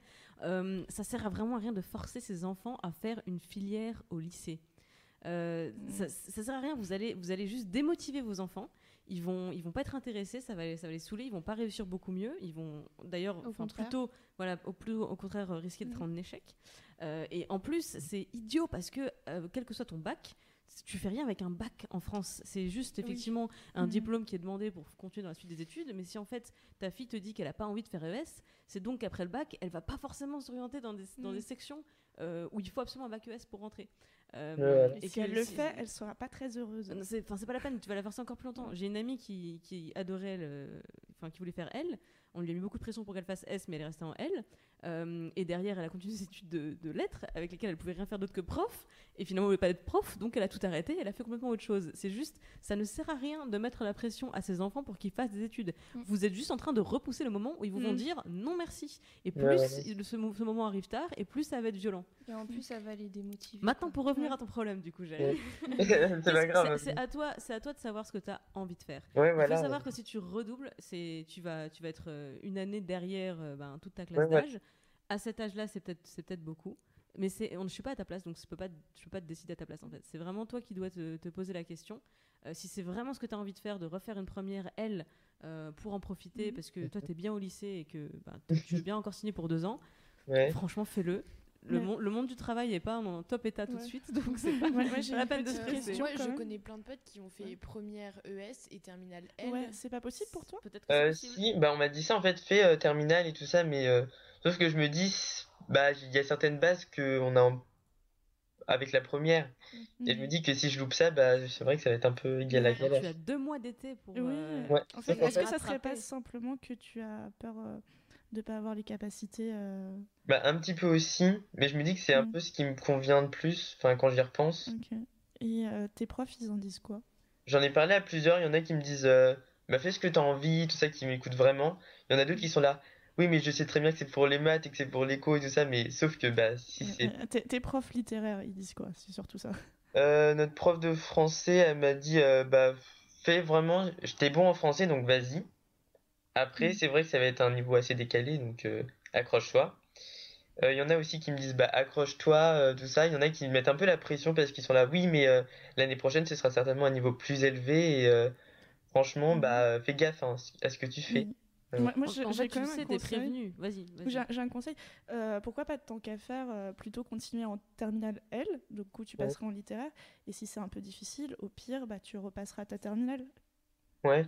Comme ça, tu tentes le coup et puis, euh, vrai. Et puis finalement, ça restera la même chose. C'est-à-dire que je pense que si tu l'as pas la première fois, tu l'auras la deuxième fois, le bac. En, général, ça va. Et, et ça permettra peut-être, entre guillemets, de d'éviter de redoubler une année parce que c'est vrai qu'au lycée une année euh, enfin c'est un âge où on évolue très rapidement et un an ça peut être beaucoup et toi qui, qui as vécu un an à l'étranger je, pense que tu peux le ne conseille pas euh, d'avoir un an de retard euh, au, lycée, au, lycée, Moi, sincèrement, je l'ai fait, j'ai redoublé ma seconde. Après, c'est pas une cata non plus. Après, moi, ce que je voulais te demander, c'est est-ce que tu n'aurais pas des potes qui sont en première L par hasard? Euh, Si, si, si. Bah, ils disent bah, bien, en terminale et tout ça, tu seras avec nous. Sauf que bah, si après si c'est pour les amis et tout ça, bah c'est vrai non, que. Bah non, non, non, là, je te parle pas du tout par rapport euh, à ce que tu vas rejoindre des potes ou pas, tu vois. C'est surtout euh, plutôt pour t'aider, bah si par exemple tu passes en terminale L, euh, bah, demande-leur leurs cours, des infos, tu vois, si tu ah, es motivé. je pense qu'il y a de quoi faire, quoi. Comme disait, là, tu vas avoir tes deux mois de vacances. alors oui, pendant ces vacances, Ouais, même trois mois. Donc, bah, En fait, euh, je les deux mois, je pars au Canada, donc c'est vrai que ça va porter en. Ouais, mais tu pars. Ouais. Ah, T'as 8 heures d'avion. Euh, hein. Merci. Non, mais je pense qu'il y a de quoi. Il y a... Pardon, je suis en train de tirer les fils. Euh... On va éviter.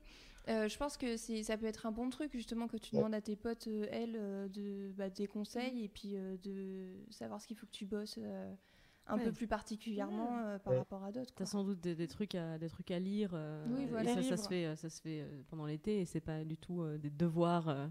oui, des exercices. Si tu passais en S et que tu devais te taper deux mois de rattraper le programme de première S, ce serait différent. on, parle quand même de, de, ben, de, rattraper les choses qui t'intéressent. Ouais, bah oui. Mhm. Mais enfin, une chose est sûre, c'est que personne ne peut décider à ta place. Ouais, voilà. Mais après, C'est à toi de prendre la décision parce qu'au pire, si la décision elle te convient plus, au moins c'est la tienne. C'est beaucoup mm. plus facile d'être dans une situation qu'on a choisie que dans, dans une situation qu'on subit. C'est pour ça que je redis hein, pour les mm. parents qui nous écoutent ce soir, mm. ça sert vraiment à rien de forcer vos enfants à faire ce que vous, vous voulez qu'ils fassent. Il faut vraiment les laisser choisir parce que de toute façon, tu, tu pètes un câble dans une situation que tu n'as pas choisie. C'est vrai. Ouais, en plus, bah, mon amie qui est, en, qui est dans ma classe bah, veut faire orthophoniste. Et on lui a dit, bah, tu pouvais faire plus elle. Et elle est là, bah, ouais, mais c'est pas vraiment ce que j'avais envie de faire. Donc, c'est vrai que avec la première ES et la première L, il y a certains côtés qui se ressemblent. Et euh, ça a permis de faire, voilà, avec l'orientation et de se dire que tu vas pas rester dans un métier que la première ES, euh, c'est vrai qu'il y a, ça a plus de débouchés, mais après, comme nous a dit notre prof de français, euh, on n'est pas sûr de faire le même métier toute notre vie et mmh, c'est certain. Et en plus, au, lycée, tu as quelques filières entre lesquelles on te donne le choix. Euh, au-delà du, au du bac, il y a encore plus de, choix d'études possibles. Et après, dans le monde professionnel, il y en a une infinité. Tu peux créer ton travail si tu, mm, mm, n'existe mm. pas. Donc, enfin, se faire peser la responsabilité de ton orientation sur le choix entre 3, 4 ou 5 euh, filières de, lycée, enfin, c'est complètement aberrant. C'est on te choisit ce que tu as envie d'étudier parce que là, tout de suite, il euh, y, a un truc qui t'intéresse plus que l'autre, t'en retireras beaucoup plus que de choisir une, filière euh, euh, qui t'intéresse moins, au prétexte que celle-ci, elle ouvre toutes les portes. Moi, ça me fait une belle jambe d'avoir eu toutes les portes ouvertes avec ma terminale S, puisque celle que je voulais ouvrir, elle était fermée. Donc c'est... Je suis chez Mademoiselle. oh. Je, serais contente, je serais contente de l'arriver, mais alors, je, fais des détours. Hein. oui, bah oui. Bah après, il ne faut pas avoir partie des détours non plus. Non. Tu vois, faut... C'était enrichissant. C'était un capital. Exactement. Exactement. Donc euh, voilà. Merci. N'hésitez pas à nous envoyer des petits messages euh, sur, euh, bah, sur la page Facebook de Mademoiselle, sur les podcasts de Pauline, comme ça on, on saura ce que tu as finalement décidé. Ouais, ouais. Ah, L'histoire continue après. on veut, on veut tes nouvelles à la rentrée. Ça marche? Ouais, ok. Ok. Bah, merci, merci, merci. Bon courage. À vous. merci. Bonne soirée. Salut, bisous. C'est mon pote, je dis bisous.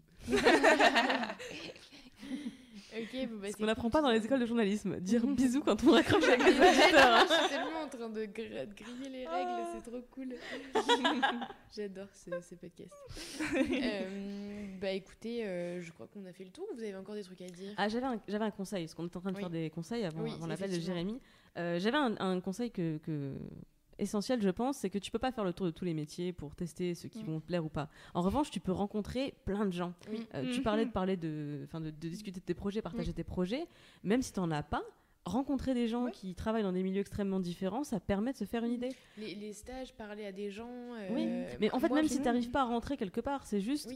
Euh, tu, parles à des gens dans la, dans la file d'attente du cinéma, effectivement. Mm. C'est une question qui n'est pas du tout intrusive. Qu'est-ce que vous faites dans la vie? Parce que c'est ce que tu disais tout à l'heure, c'est ça suit le prénom. Donc en fait, en soirée, euh, n'importe où, euh, dans, un, dans un bar, euh, c'est vraiment une question assez anodine. Et en fait, quand la personne te répond un truc qui t'intéresse, vas-y, lance la conversation ou parle-en effectivement autour de toi parce que tu cherches quelqu'un qui travaille dans le métier.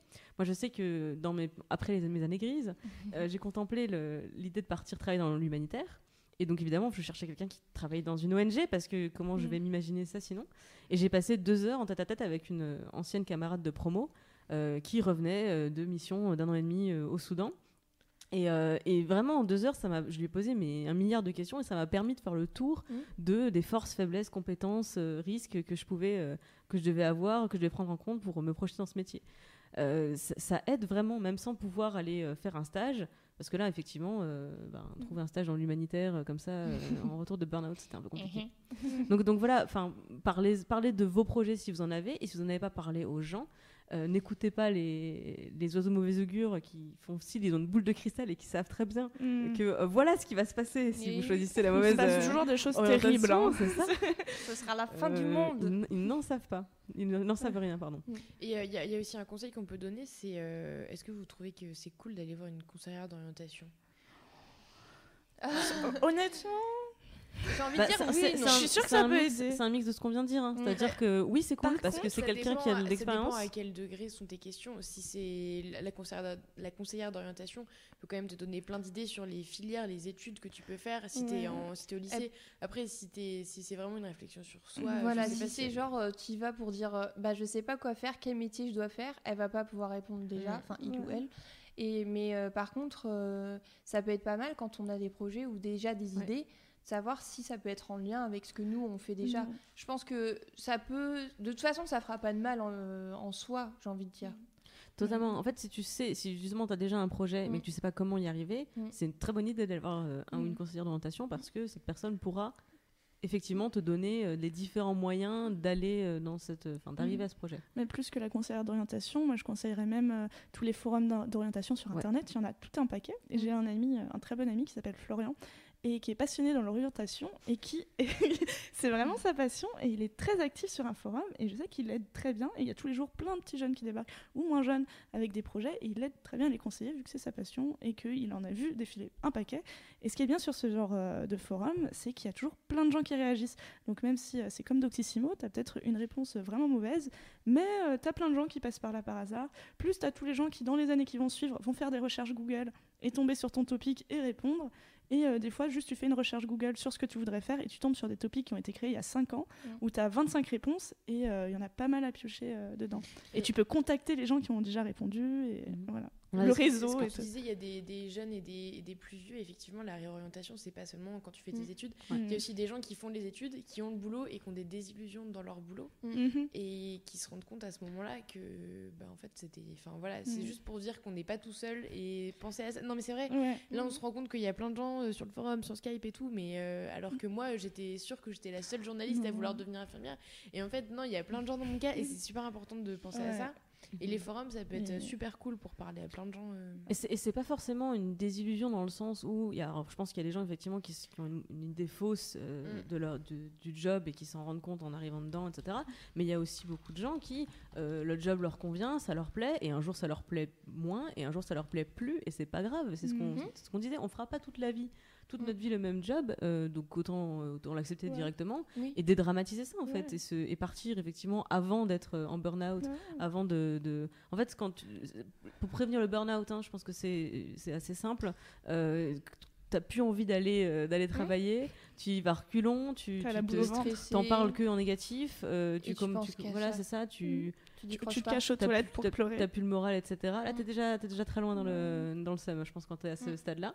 Donc, c'est juste, voilà, ça te motive plus, c'est plus ce que t'as envie de faire, et ben c'est pas grave, c'est vraiment pas un drame. Euh, mm. C'est tout à fait possible de changer. On, est, on a de la chance en, France d'avoir énormément d'aide, mm. euh, mm. que ce soit euh, financière, en termes de conseils, de, de toutes les structures qui peuvent, qui peuvent apporter de l'aide. Mais encore une fois, il faut soi-même faire preuve de beaucoup de, de de bonne volonté, ouais, d'initiative. Merci, euh, c'est le terme que je cherchais. Parce que vraiment, si effectivement arriver en disant je ne sais pas quoi faire, c'est compliqué. Mm. Arriver en disant alors je veux devenir astronaute, euh, ça va être compliqué aussi. Mais en fait, tu as une direction, tu as un cap. Et donc, il y a plein de gens qui vont pouvoir t'aider à maintenir ce cap. Et euh, moi, j'avais un autre conseil pour. tout à l'heure, on parlait de. Est-ce que tu veux, tu veux pas le garder pour juste après? Ok. Tu le gardes en tête. on a une dernière personne sur ah. Skype. Ah. c'est Sarah qui veut nous parler de l'apprentissage. Ah Tu veux noter Non. N'oublie pas. Hein. Non, mais t'inquiète, c'est un petit truc. Allô Oui Allô, Sarah Salut Salut, ça, me fait, ça me fait bizarre de vous parler en direct. Ça fait des années que je vous suis. ça fait trop bizarre. Et en plus. Bah, nous aussi, on est contente. On, est, en train de fangirler en même temps. non, mais surtout qu'en plus, moi, je suis apprentie depuis des années. Et euh, ça fait longtemps que je, je, vous suis et la plupart des gens qui parlent, c'est des étudiants et j'avais vraiment envie de parler de l'apprentissage parce que là, il y a plein de gens qui sont étudiants, qui ne qui savent pas du tout comment s'orienter. Je voulais vraiment parler de ça, surtout qu'en plus, moi, en tant qu'apprenti, alors moi, j'ai eu beaucoup de chance. Je suis désolée à tous les gens qui vont écouter ça, mais moi, j'ai trouvé mon métier dès la quatrième. Ah. et euh, ah, ça fait 9 ans que je le fais. Et je suis toujours quoi ton métier? Oula, vous êtes prête? Oui. Je suis tapissière d'ameublement.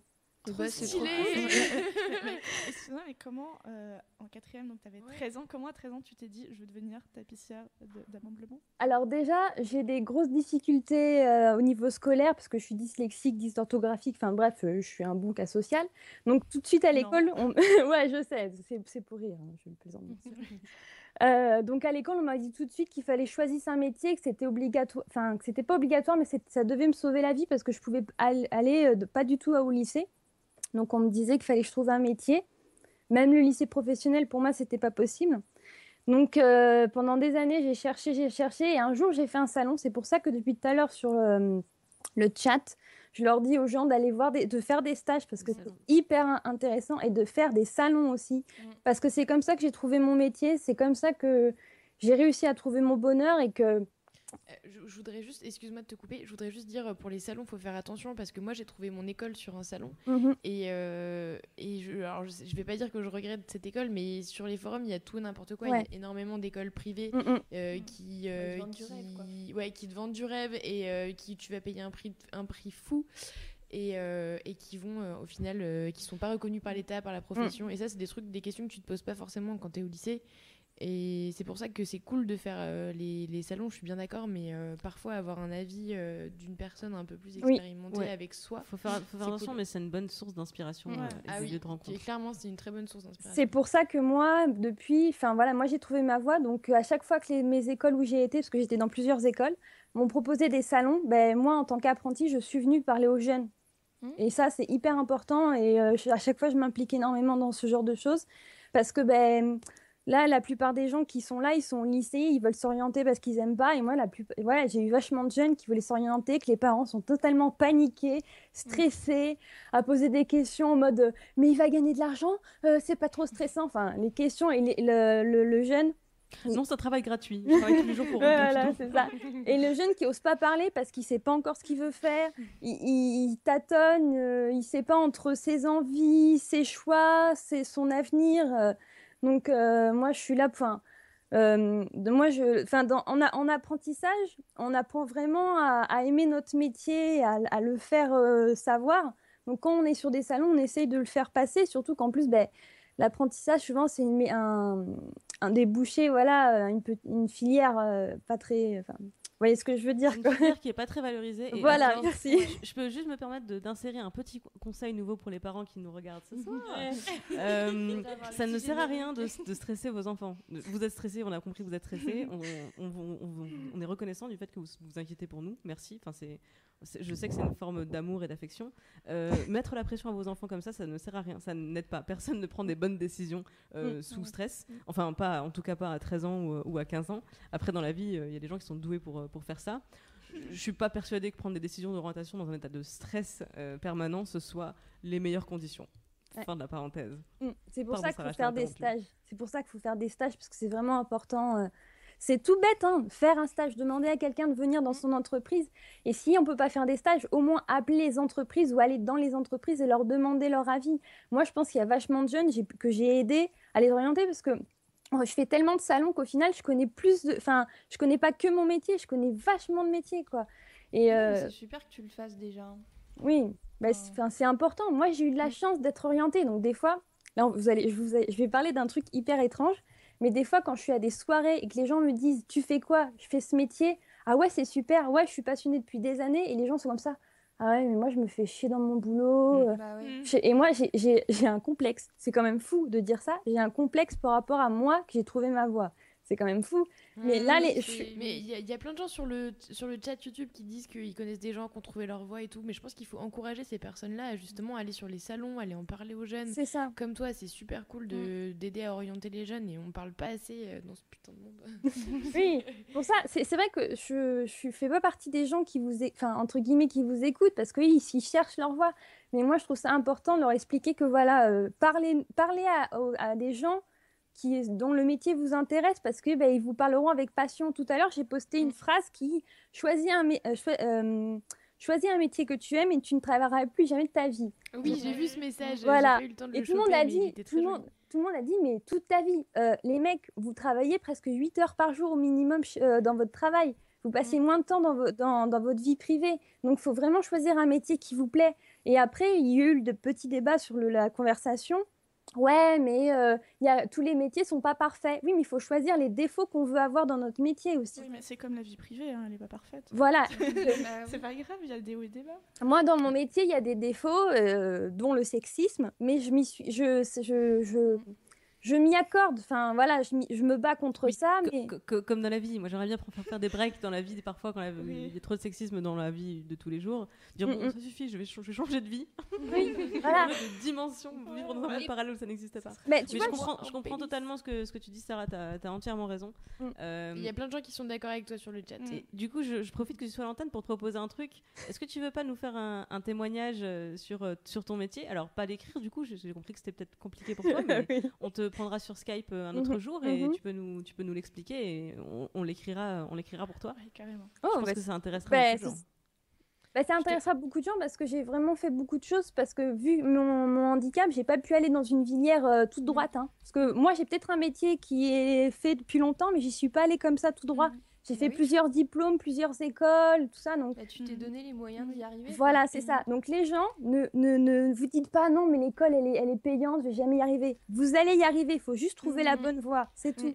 Et je trouve ça très rassurant ce genre de discours parce qu'on a tendance à souvent placer l'école au euh, cœur. Euh, c'est l'alpha et l'oméga de oui, l'orientation. Oui, c'est-à-dire que euh, oui, ton orientation, elle est d'abord déterminée par ton bac, puis par les études supérieures, puis voilà. Après, tu pourras avoir ton métier. Sauf que non, en fait, pas forcément. Et je trouve ça très rassurant d'avoir un témoignage comme le tien qui mm. a commencé avec l'apprentissage à 13 ans. Surtout quand, en plus. Merci. parce qu'on n'en entend pas souvent. Et euh, le mm, mm. problème, c'est que souvent, en plus, dans les médias, on entend parler que les gens de euh, catégorie euh, socio-professionnelle supérieure, et souvent des hommes en plus. Mm, on manque d'exemples de personnes qui sont passées par d'autres filières. C'est pour ça, parler aux gens. Et en fait, Sarah, parce que c'est pas des gens qu'on verra dans les médias. Tu nous permets de souligner un point qu'on n'a peut-être pas suffisamment répété ce soir, c'est qu'il n'y a pas de hiérarchie dans les choix d'orientation et dans les métiers. Il faut vraiment pas écouter les gens qui vous disent oui, enfin l'apprentissage c'est par défaut si tu peux pas faire d'études. Mm. Non, en fait, l'apprentissage, c'est si tu as envie euh, de tel ou tel type de métier, mm. alors fais un apprentissage. Mm-hmm. N'écoute pas les gens qui te disent, euh, en fait, euh, le top du game de l'orientation, c'est médecine, architecture, droit, etc., etc. Oui, c'est bon encore une fois, les, les parents qui, qui, appliquent cette hiérarchie au choix de leurs mhm. enfants, ne faites pas ça, c'est la, la, pire idée du monde. c'est faux. C'est bouché. Hein. Ah, moi, j'ai eu beaucoup de chance que mes parents m'ont soutenu. Hein.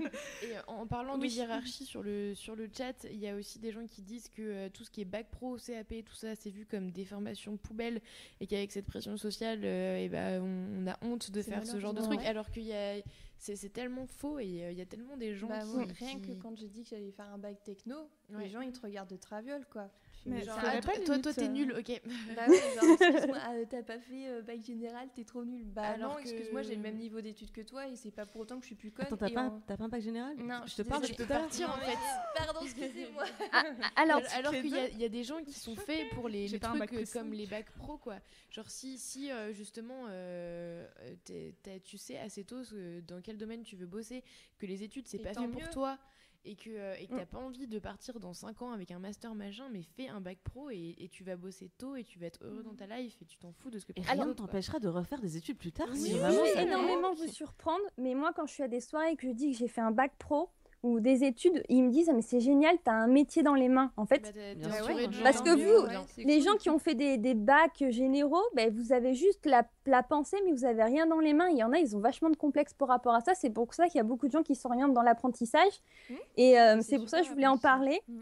C'est parce que moi, quand j'étais en CAP, euh, on était trois apprentis. Au final, on est, à la deuxième année, on n'était plus que deux. Et on était quand même huit. Donc tout le reste, c'était de l'Orient réorientation. Et euh, on avait euh, un ex-pompier de Paris, on avait une assistante sociale. Enfin voilà, la réorientation, c'est pas un problème quoi. Non. Et, j'ajouterais que c'est vraiment une, une, légende de penser que euh, tu, vas, tu vas gagner tellement mieux ta vie euh, si tu fais des longues études, alors c'est vrai pour beaucoup, j'imagine, euh, mhm. plus tu as d'études, tu arrives à accéder à des postes euh, à plus de responsabilité. Mhm. mais c'est sûr que dans ma promo, hein, les premiers qui sont sortis au SMIC, dans des cabinets de conseil où ils étaient exploités jusqu'à 22h, etc., derrière, pendant ce temps, il y avait tous nos, tous nos amis dans, nos, dans nos villes de province euh, qui euh, travaillaient depuis plusieurs années, qui étaient en train euh, d'acheter des maisons, de, faire des enfants, parce que voilà, eux, ils étaient déjà installés, leur vie commençait. Mm. Et nous, on avait un beau bac plus 5 et un SMIC. Mm. Mm. Ben, moi, je suis partie d'un CAP à la base et maintenant, là, je suis en projet Erasmus parce que ça existe, les projets Erasmus pour l'apprentissage. Ah, c'est trop bien. Donc, je suis actuellement en Angleterre. ouais, je, lui ai déjà laissé mon mail. Hein. pour le témoignage, je suis sûre que Mélissa serait super contente. Donc on peut passer d'un CAP à vraiment. Euh, alors c'est pas pour euh, me la péter, mais dans l'apprentissage, non mais c'est, vous allez comprendre vraiment. Je suis vraiment passionnée par mon métier et on peut passer des concours dans l'apprentissage. Par exemple, moi j'ai fait les concours du meilleur apprenti de France. Ah. Donc c'est super intéressant, c'est, hyper, vous rencontrez plein d'apprentis de, de, toute la France, tout ça. Et il existe aussi les Olympiades des métiers. Mmh, je connais. Enfin, J'en ai entendu parler, pardon. Trop bien. donc ça, c'est génial. Enfin, les gens, les gens, voilà, c'est comme les Jeux Olympiques, sauf que c'est des métiers. Donc vous avez un méga salon, vous avez plein d'apprentis, plein de maîtres d'apprentissage qui sont passionnés par votre métier. Donc si, euh, logiquement, là, c'est dans la période, en fonction des régions, là, les Olympiades des métiers. Donc si ça vous intéresse d'y aller voir, là vous avez vraiment plein de métiers intéressants quoi. ok, et eh ben merci beaucoup pour tous tes conseils, Sarah. petite aussi réflexion pour les stages, Pôle Emploi, l'assurance et la mission locale. Hein Oui, c'est Parce qu'il y a plein de gens qui demandent comment faire des stages, et là, je leur dis, voilà, vous pouvez faire des ah stages avec. Euh, Effectivement, oui, c'est vrai, j'avais déjà, euh, se, déplacer physiquement quand on cherche des stages, c'est vraiment une, mm. c'est vraiment une bonne solution. Hein, Surtout quand on n'aime pas appeler. Non, mais aussi, mais en fait, faut. Et quand tu te déplaces, déjà, c'est mieux vu, et en plus de ça, ça te permet de voir vraiment. Il faut se déplacer, il faut relancer, il faut insister. Enfin. Mais c'est surtout qu'en plus, on a souvent, enfin moi dans mon métier, il est vachement à la mode en ce moment, et on n'arrête pas d'avoir des coups de téléphone. Oui, bonjour, vous prenez des stagiaires. Alors déjà, bonjour, comment tu t'appelles? Donc faut... là, il faut y aller. Vous avez raison, il faut y aller. Il faut montrer votre visage, votre motivation, parce que Allez, euh, deux fois par jour, je dois recevoir des appels pour avoir un stage ou un apprentissage. Donc euh, nous, on les passe à la chaîne, donc on préfère vraiment voir les gens. Donc si vous voulez faire un stage, il faut y aller. Voilà. Yes. Ok. On note tout ça. Merci Sarah. Merci beaucoup Sarah. Bah, à très vite, mademoiselle. Oui. N'hésite pas à nous recontacter. D'accord. Au revoir. Salut, bonne soirée. Vous aussi. Salut. Salut. Du coup, Anouk, euh, est-ce que tu te rappelles de ton conseil Non, c'était un tout petit conseil. C'est tout à l'heure quand on parlait de prendre du recul. Euh, je pouvais, pour les gens qui ne peuvent pas ou qui ne veulent pas partir de France, on a le service civique en France que j'ai fait et qui m'a beaucoup aidé à l'époque à prendre du recul. Euh, le service civique, pour ceux qui ne connaissent pas, c'est une mission de 6 à 12 mois payée par l'État français. Donc c'est à hauteur de quelque chose comme 500-600 euros par mois, donc c'est pas très bien payé. Tu vas faire une mission de 25 à 35 heures par semaine d'intérêt général. Donc en général, c'est euh, travailler pour une association, une collectivité locale, euh, pour une mission, euh, donc pour améliorer la société d'une manière ou d'une autre. Et moi, je l'avais fait dans deux associations en parallèle. La première, c'était de la distribution alimentaire, c'était un peu un équivalent des des Restos du Cœur. Et la deuxième, c'était faire de la sensibilisation à l'écologie dans une cité en banlieue parisienne et euh, ça m'a vraiment aidé à prendre du recul parce que c'est quelque chose que clairement je voulais pas faire de ma vie, que j'ai fait pendant six mois, j'ai fait ma bonne action, euh, c'était très cool, mais je savais que je voulais pas le faire et ça m'a permis de rencontrer plein de gens, de découvrir un milieu que j'aurais jamais fait sinon, de et de découvrir plein de choses et de prendre du recul tout en restant ancré euh, dans la France et en restant chez mes parents. J'avais 18 ans, j'étais très jeune, j'en étais pas encore. Je pense qu'il faut faire juste attention parce qu'il me semble qu'après le service civique, tu n'as pas le droit de toucher le chômage ou un truc comme ça. Euh, en fait, non, ouais, effectivement, tu. Juste bien se renseigner sur la chose, quoi. C'est super intéressant parce que j'ai une copine aussi qui l'a fait. Donc euh, c'est super pour les réseaux, tout ça, etc. Mm. C'est méga bien, je suis d'accord avec toi. ça remplace pas un emploi. Hein. Voilà, il faut juste faire attention, entre guillemets, au, au à l'arrière-plan. quoi. Faut, faut bah, vraiment tout regarder avant de se lancer. Il faut voir ça comme un stage, sauf que c'est un stage que tu ferais pas forcément dans ta filière c'est un stage pour prendre du recul. C'est clairement une parenthèse dans sa vie. Un, service civique, tu peux en faire qu'une seule fois dans ta vie. Euh, tu cotises pas pour euh, la retraite, tu cotises pas pour le chômage. c'est un peu un statut pourri, il hein, faut le dire. Mais quand tu as 18-19 ans, que tu n'as pas d'expérience, c'est un truc très simple à choper et qui te permet d'avoir une très bonne expérience mm. qui est très bien vue sur le CV. voilà, en parlant de choses qui sont bien vues, parce que j'ai pas fait d'études, mais par contre, euh, tous mes employeurs m'ont toujours parlé de cette expérience et m'ont dit que c'était très bien. Voilà. Est-ce que vous avez d'autres euh, petits conseils euh, ou euh, Ayez confiance en vous. Ah vous êtes légitime. C'est ça. Croyez en vous. Écoutez-vous en fait. Vraiment, personne ne va pouvoir choisir à votre place. Mm. et si vous avez vraiment aucune idée de ce que vous voulez faire, prenez du recul. Il n'y a, y a, pas de, y a pas de solution en fait. C'est mm. simplement, enfin, écoutez-vous parce que au, mm. au, fond de vous, je vais vous dire, en fait, une fois dans ma vie, j'ai tiré à pile ou face pour choisir mon lycée. Et alors ça m'a ça m'a aidé, ça a marché. Non pas parce que la pièce avait raison, mais parce que quand j'ai vu le résultat de la pièce, je me suis dit oh non. C'est tellement mon truc. C'est donc que je voulais faire l'autre euh, l'autre choix. Donc j'ai fait l'autre choix. La petite liste pour et contre euh, est pas mal aussi. La euh, petite liste pour et contre. Ouais. Je trouve qu'elle est pas mal. quand t'arrives pas à prendre une décision, le petit pour et contre. En fait, ça, ça, enlève une pression énorme de se dire que c'est pas définitif. Vraiment. Moi, je, je, croyais que mes choix d'orientation allaient déterminer ma vie. Eh bien non, ça détermine juste ce que je vais faire l'année prochaine. Mais que tu mets deux ans à faire quelque chose ou dix ans, bah, tu t'en fous à la fin si tu fais un truc qui te plaît, c'est le plus important. Puis pensez au présent. Beaucoup. Pensez au pas présent. Que, mais, tu, mais tu, beaucoup. tu peux pas vraiment faire d'erreur d'orientation parce que c'est ce qu'on Mm. disait, c'est un capital. Donc c'est toujours une expérience qui est bonne à prendre. Ouais. Euh, Ne jamais se voilà. dire que ce c'est pas parce qu'on recommence à zéro que tout ce qu'on a fait jusque-là c'est perdu. C'est pas recommencer à zéro, c'est commencer Oui. autrement. C'est Ouais. commencer un nouveau truc. Voilà. C'est Mais, un euh, nouveau départ. Tout ce qu'on a déjà fait, c'est toujours un plus en fait. Voilà. Ça ce utilise, utilise les moyens que tu as à ta disposition pour, euh, pour chercher des inspirations. Moi, j'avais pas Internet quand j'avais euh, quand j'avais 14 ans ou 13 ans. Euh, maintenant, euh, Mm. vous, vous avez Internet tout le temps. J'ai l'impression d'être vraiment vieille quand je dis ça, c'est très chaud. Mais enfin, je passe beaucoup de temps maintenant à regarder des TED Talks, à Mm. écouter des podcasts, à lire des, des profils de, des blogs, etc. Et en fait, c'est des- c'est une mine d'inspiration permanente. Euh, et dans la, dans la vraie vie aussi, là, la semaine prochaine, euh, je participe à un événement qui s'appelle euh, We Talk, qui se tiendra à Paris. Et en fait, ça fait trois ans que ça existe. Et les deux premières années, j'y suis allée aussi. Et j'ai rencontré des, des jeunes femmes absolument fascinantes qui sont, qui sont des gens qui n'ont pas fait les bonnes études, qui n'ont pas suivi le bon parcours, qui ont eu envie de faire un truc et qui l'ont fait, tout simplement. Et de se dire que c'est possible, même quand on n'est pas euh, issu euh, du, du bon quartier, du bon milieu, qu'on Mm. n'a pas le bon background, qu'on n'a pas les parents qui ont payé des études, euh, comme Mm. c'était un peu le cas de, enfin, de nos cas ce soir autour de la table, en fait, ça te permet d'être face à des modèles qui te ressemblent, dans lesquels tu peux te projeter. Mm. Euh, alors, tout le monde n'a pas les moyens de venir à Paris euh, pour, pour, euh, pour assister à ce genre d'événement, mais en fait, il y, a- il y a tout ça sur Internet aussi, tous ces témoignages, toutes ces Oui, histoires. Et, et c- et- et vraiment, rappelle-toi que personne n'a une boule de cristal euh, Mm.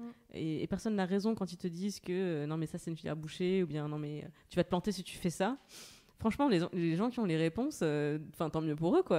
J'espère que Ouais. du coup dans la vie euh, ils Ils jouent au loto tous les, toutes, les, toutes les semaines, hein, parce que bordel, c'est un super pouvoir quand même. Ouais, Donc, euh, donc non, les gens, les gens n'ont pas, la- pas les réponses que, que toi-même tu n'as pas en- et qui te concernent. Yes. Ok, et ben je pense qu'on peut conclure. Oui. Ouais. Ben, merci à tous euh, de nous avoir suivis, c'était super cool. Merci Anouk et merci Bodoc et Clémence. C'est trop marrant. Ouais. N'hésitez pas à venir poser des questions dans le, sur le topic de réaction euh, à, à la rediffusion du live, j'imagine. Ouais, on va, on va mettre le replay très très vite. euh, euh, très très vite. Voilà. Et on vous donne rendez-vous mardi. Il y aura l'émission avec les excellentes Navi et SML. Et moi, vous me retrouvez mercredi prochain euh, pour un podcast sur les complexes de l'été avec Mimi normalement. Ah, c'est trop bien. Voilà, donc euh, on vous fait plein de bisous et on vous dit à très très vite. Bonne soirée, salut tout le monde. Salut, salut